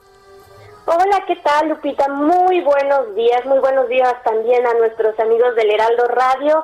Ya estamos a un día de despedirnos de este 2020. Y ah, no qué buena, qué buena noticia, qué buena noticia. Sí, con gratitud, con gratitud. Y la verdad es que también con el firme anhelo de que el próximo año sea mucho mejor para todos. La verdad es que sí. Lupita, y para brindar como se debe, auditorio, ¿ustedes sabían que México tiene una gran tradición de más de 100 años produciendo sidra? Y es que no, es cualquier sidra, Lupita, porque la que se realiza en México es completamente artesanal y con manzanas de altísima calidad. Muchas veces nos vamos con la finta con aquellas que vemos enormes, grandototas en el súper que vienen de otros lados y las nuestras luego porque son pequeñitas y un poquito, pues no tan bonitas, las les hacemos el feo, pero no se vayan con la finta, las mexicanas son jugosísimas y deliciosas. Bueno, pues resulta que hay un pueblito aquí en nuestro país encargado de endulzar los brindis y en especial el del Año Nuevo y es Acatlán de las Manzanas que está en Puebla que lleva, como les digo, más de un siglo produciendo sidra. Entonces, las manzanas son aquí el fruto sagrado de esta población que tiene más o menos 33 mil habitantes y su cultivo, la cosecha, la producción y la venta son la principal fuente económico de las familias de este lugar. Y al paso de los años, afortunadamente, la tradición ha continuado a través de pequeñas empresas familiares y ahora mismo hay como 25 familias que se dedican a la producción de sidra de manera directa. Y estas, estas manzanas dan trabajo a más de 10 mil personas en el, en el pueblo y la venta de sidra durante las fiestas decembrinas es lo principal que se lleva a cabo. Y todas las fábricas están abiertas al público, bueno, ahora mismo no, porque en Puebla hay semáforo rojo, pero no tienen fórmulas mágicas. Este, lo que hacen los pobladores es que la gente conozca de primera mano cómo la elaboran, que la prueben y decidan libremente si se la llevan a casa o no. Y el proceso te lo explican a detalle poco a poco, cómo es que llevan las manzanas, cómo las cortan, cómo llegan otro tipo de frutas también, hasta el momento que lo etiquetan. Y la esencia se mantiene de generación en, en generación, todo como les digo es de manera artesanal y toda la recolección de manzanas empieza en julio y durante tres meses cosechan. Luego trasladan las frutas de la región a las fábricas, las clasifican, las lavan, las pasan trituradoras. Ahí es donde extraen todo el jugo riquísimo de estas manzanas y lo dejan reposar durante todo un año. Y es hasta septiembre del siguiente que comienzan a elaborar la sidra propiamente. Entonces, como les digo, es un, es un proceso muy largo y es el principal fuente de ingresos de estas familias y ya hasta que llegan estos botellones enormes verdes que tanto anhelamos, pues ya es el último paso y el proceso del etiquetado también lo hacen de manera artesanal. Muy bien. Entonces, si también hay de otros sabores, Lupita, hay de durazno, hay de membrillo, hay de maracuyá, y el 70% de todo lo que se vende en este lugar Sí. es de parte de los mexicanos. Entonces, si todavía no tienen con qué brindar este año nuevo, vayan con todas las medidas sanitarias y cómprense unos botellones, apoyemos a nuestros productores, a lo hecho en México, para que también se preserve esta bonita tradición. Muy bien. Me parece excelente. Muchas gracias, Miriam. Muy buenos días. Muy buenos días, Lupita. Hasta luego. Y quiero dar las gracias a, Salvador Guerrero Chiprés, presidente del Consejo Ciudadano para la Seguridad y Justicia de la Ciudad de México, que platique con nosotros de un tema que es eh, muy importante. El Consejo Ciudadano ha instrumentado una campaña de atención emocional. Han sido momentos muy difíciles para muchas personas, pero siempre, Salvador, hay un canal para, pues, para pedir ayuda, ¿no? ¿Cómo estás? Buenos días. Buenos días, Lupita. Así es, ese canal ahora se concentra en ofrecer acompañamiento a los médicos, médicas, eh, enfermeros, enfermeras, químicos, químicas, laboratoristas, personal administrativo, personal de limpieza del sector salud. Ahora ese canal que es este 55, 55, 33, 55, 33, iniciamos hace eh, siete días exactamente una campaña para plantear que si como ciudadanos respetamos el trabajo del sector salud, deberíamos contribuir siguiendo las cinco grandes eh, propuestas de pues de conducta en esta urgencia que ha planteado pues, la doctora Claudia Sheinbaum la Presidencia de la República, la Secretaría de Salud, la Organización Mundial de la Salud. Entonces, ese es nuestro planteamiento y ahí está la contención emocional, la provisión de primeros auxilios psicológicos ante la situación de ansiedad que se registra en 37% de nuestras llamadas, Lupita. Oye, los eh, mucha gente, los los médicos especialmente fatigados físicamente, pero también mental y emocionalmente, ¿no? Algunos muy deprimidos. Eh, me he enterado de casos, pues, de plano dramáticos. Así es, en principio hay que eh, verlo así, a ver si te parece este, este dibujo que voy a tratar de plantear. Primero es como una especie de triángulo donde ellos tienen que tener en un vértice una fortaleza respecto del paciente, en otro vértice otra fortaleza respecto de su familia, la cual eventualmente algunos de ellos no ven pues, por cuestión del propio trabajo tan pronto o tan frecuentemente como podría ser. Y uno tercero es frente a sí mismos y es ahí, aunque cuando ellos prácticamente son científicos, muchos están muy familiarizados con el tema de la salud fisiológica y también la salud mental, a veces se requiere, como nos consta en las llamadas que tenemos en el Consejo Ciudadano, pues una ayuda adicional de personas que también son expertas, que son siete, 107 psicólogas y psicólogos que ofrecen trabajo gratuito 24/7 para apoyarlos, pues pueden utilizar eso para fortalecer esa también presencia interior, esa, esa emoción interior que, como tú lo dices muy bien, también los aqueja. Eh, Salvador, ¿se comunican a este número telefónico? ¿Están eh, eh, disponibles eh, todos los días, a todas horas? Así es, eh, todos los días, a todas horas, también en teleconferencia, también está un chat de confianza en WhatsApp que es el mismo 55 55 33 55 33 y también puede haber eh, reunión in situ y además tenemos abiertas nuestras dos oficinas una que está en Iztapalapa y otra que está en Cuauhtémoc Muy bien, pues Salvador, muchas gracias por platicar con nosotros, por invitar a las personas a que se acerquen cuando necesitan de algún tipo de, de atención. Te mando un abrazo y te aprecio mucho como siempre que puedas platicar con nosotros. Y feliz año, te deseo mucho que tu compromiso y de tu familia, que todo el mundo se cuide y acompañar estos mensajes que ustedes están emitiendo. Muchísimas gracias. Muchas gracias. Salvador, es para médicos, pero también para personas eh, en general, ¿verdad? Sí, por supuesto. La contención emocional de este año nos ha permitido ayudarle a 26.500 personas. Muy Estamos abiertos para hacerlo 24/7 en todo el país, a todas las personas de todo el país. Muy bien, pues eh, muchas gracias por esta labor. Muy buenos días. Hasta luego. Hasta luego, Salvador Guerrero Chiprés, presidente del Consejo Ciudadano para la Seguridad y Justicia de la Ciudad de México.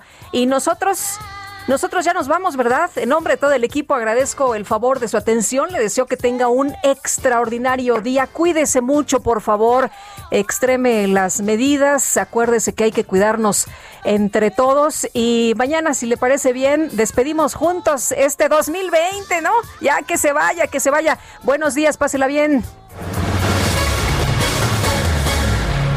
Heraldo Media Group presentó Sergio Sarmiento y Lupita Juárez por El Heraldo Radio.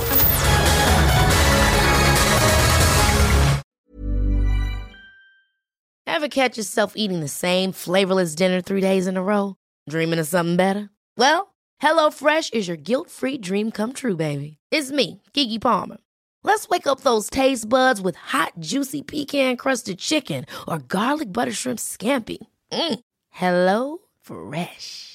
Stop dreaming of all the delicious possibilities and dig in at HelloFresh.com.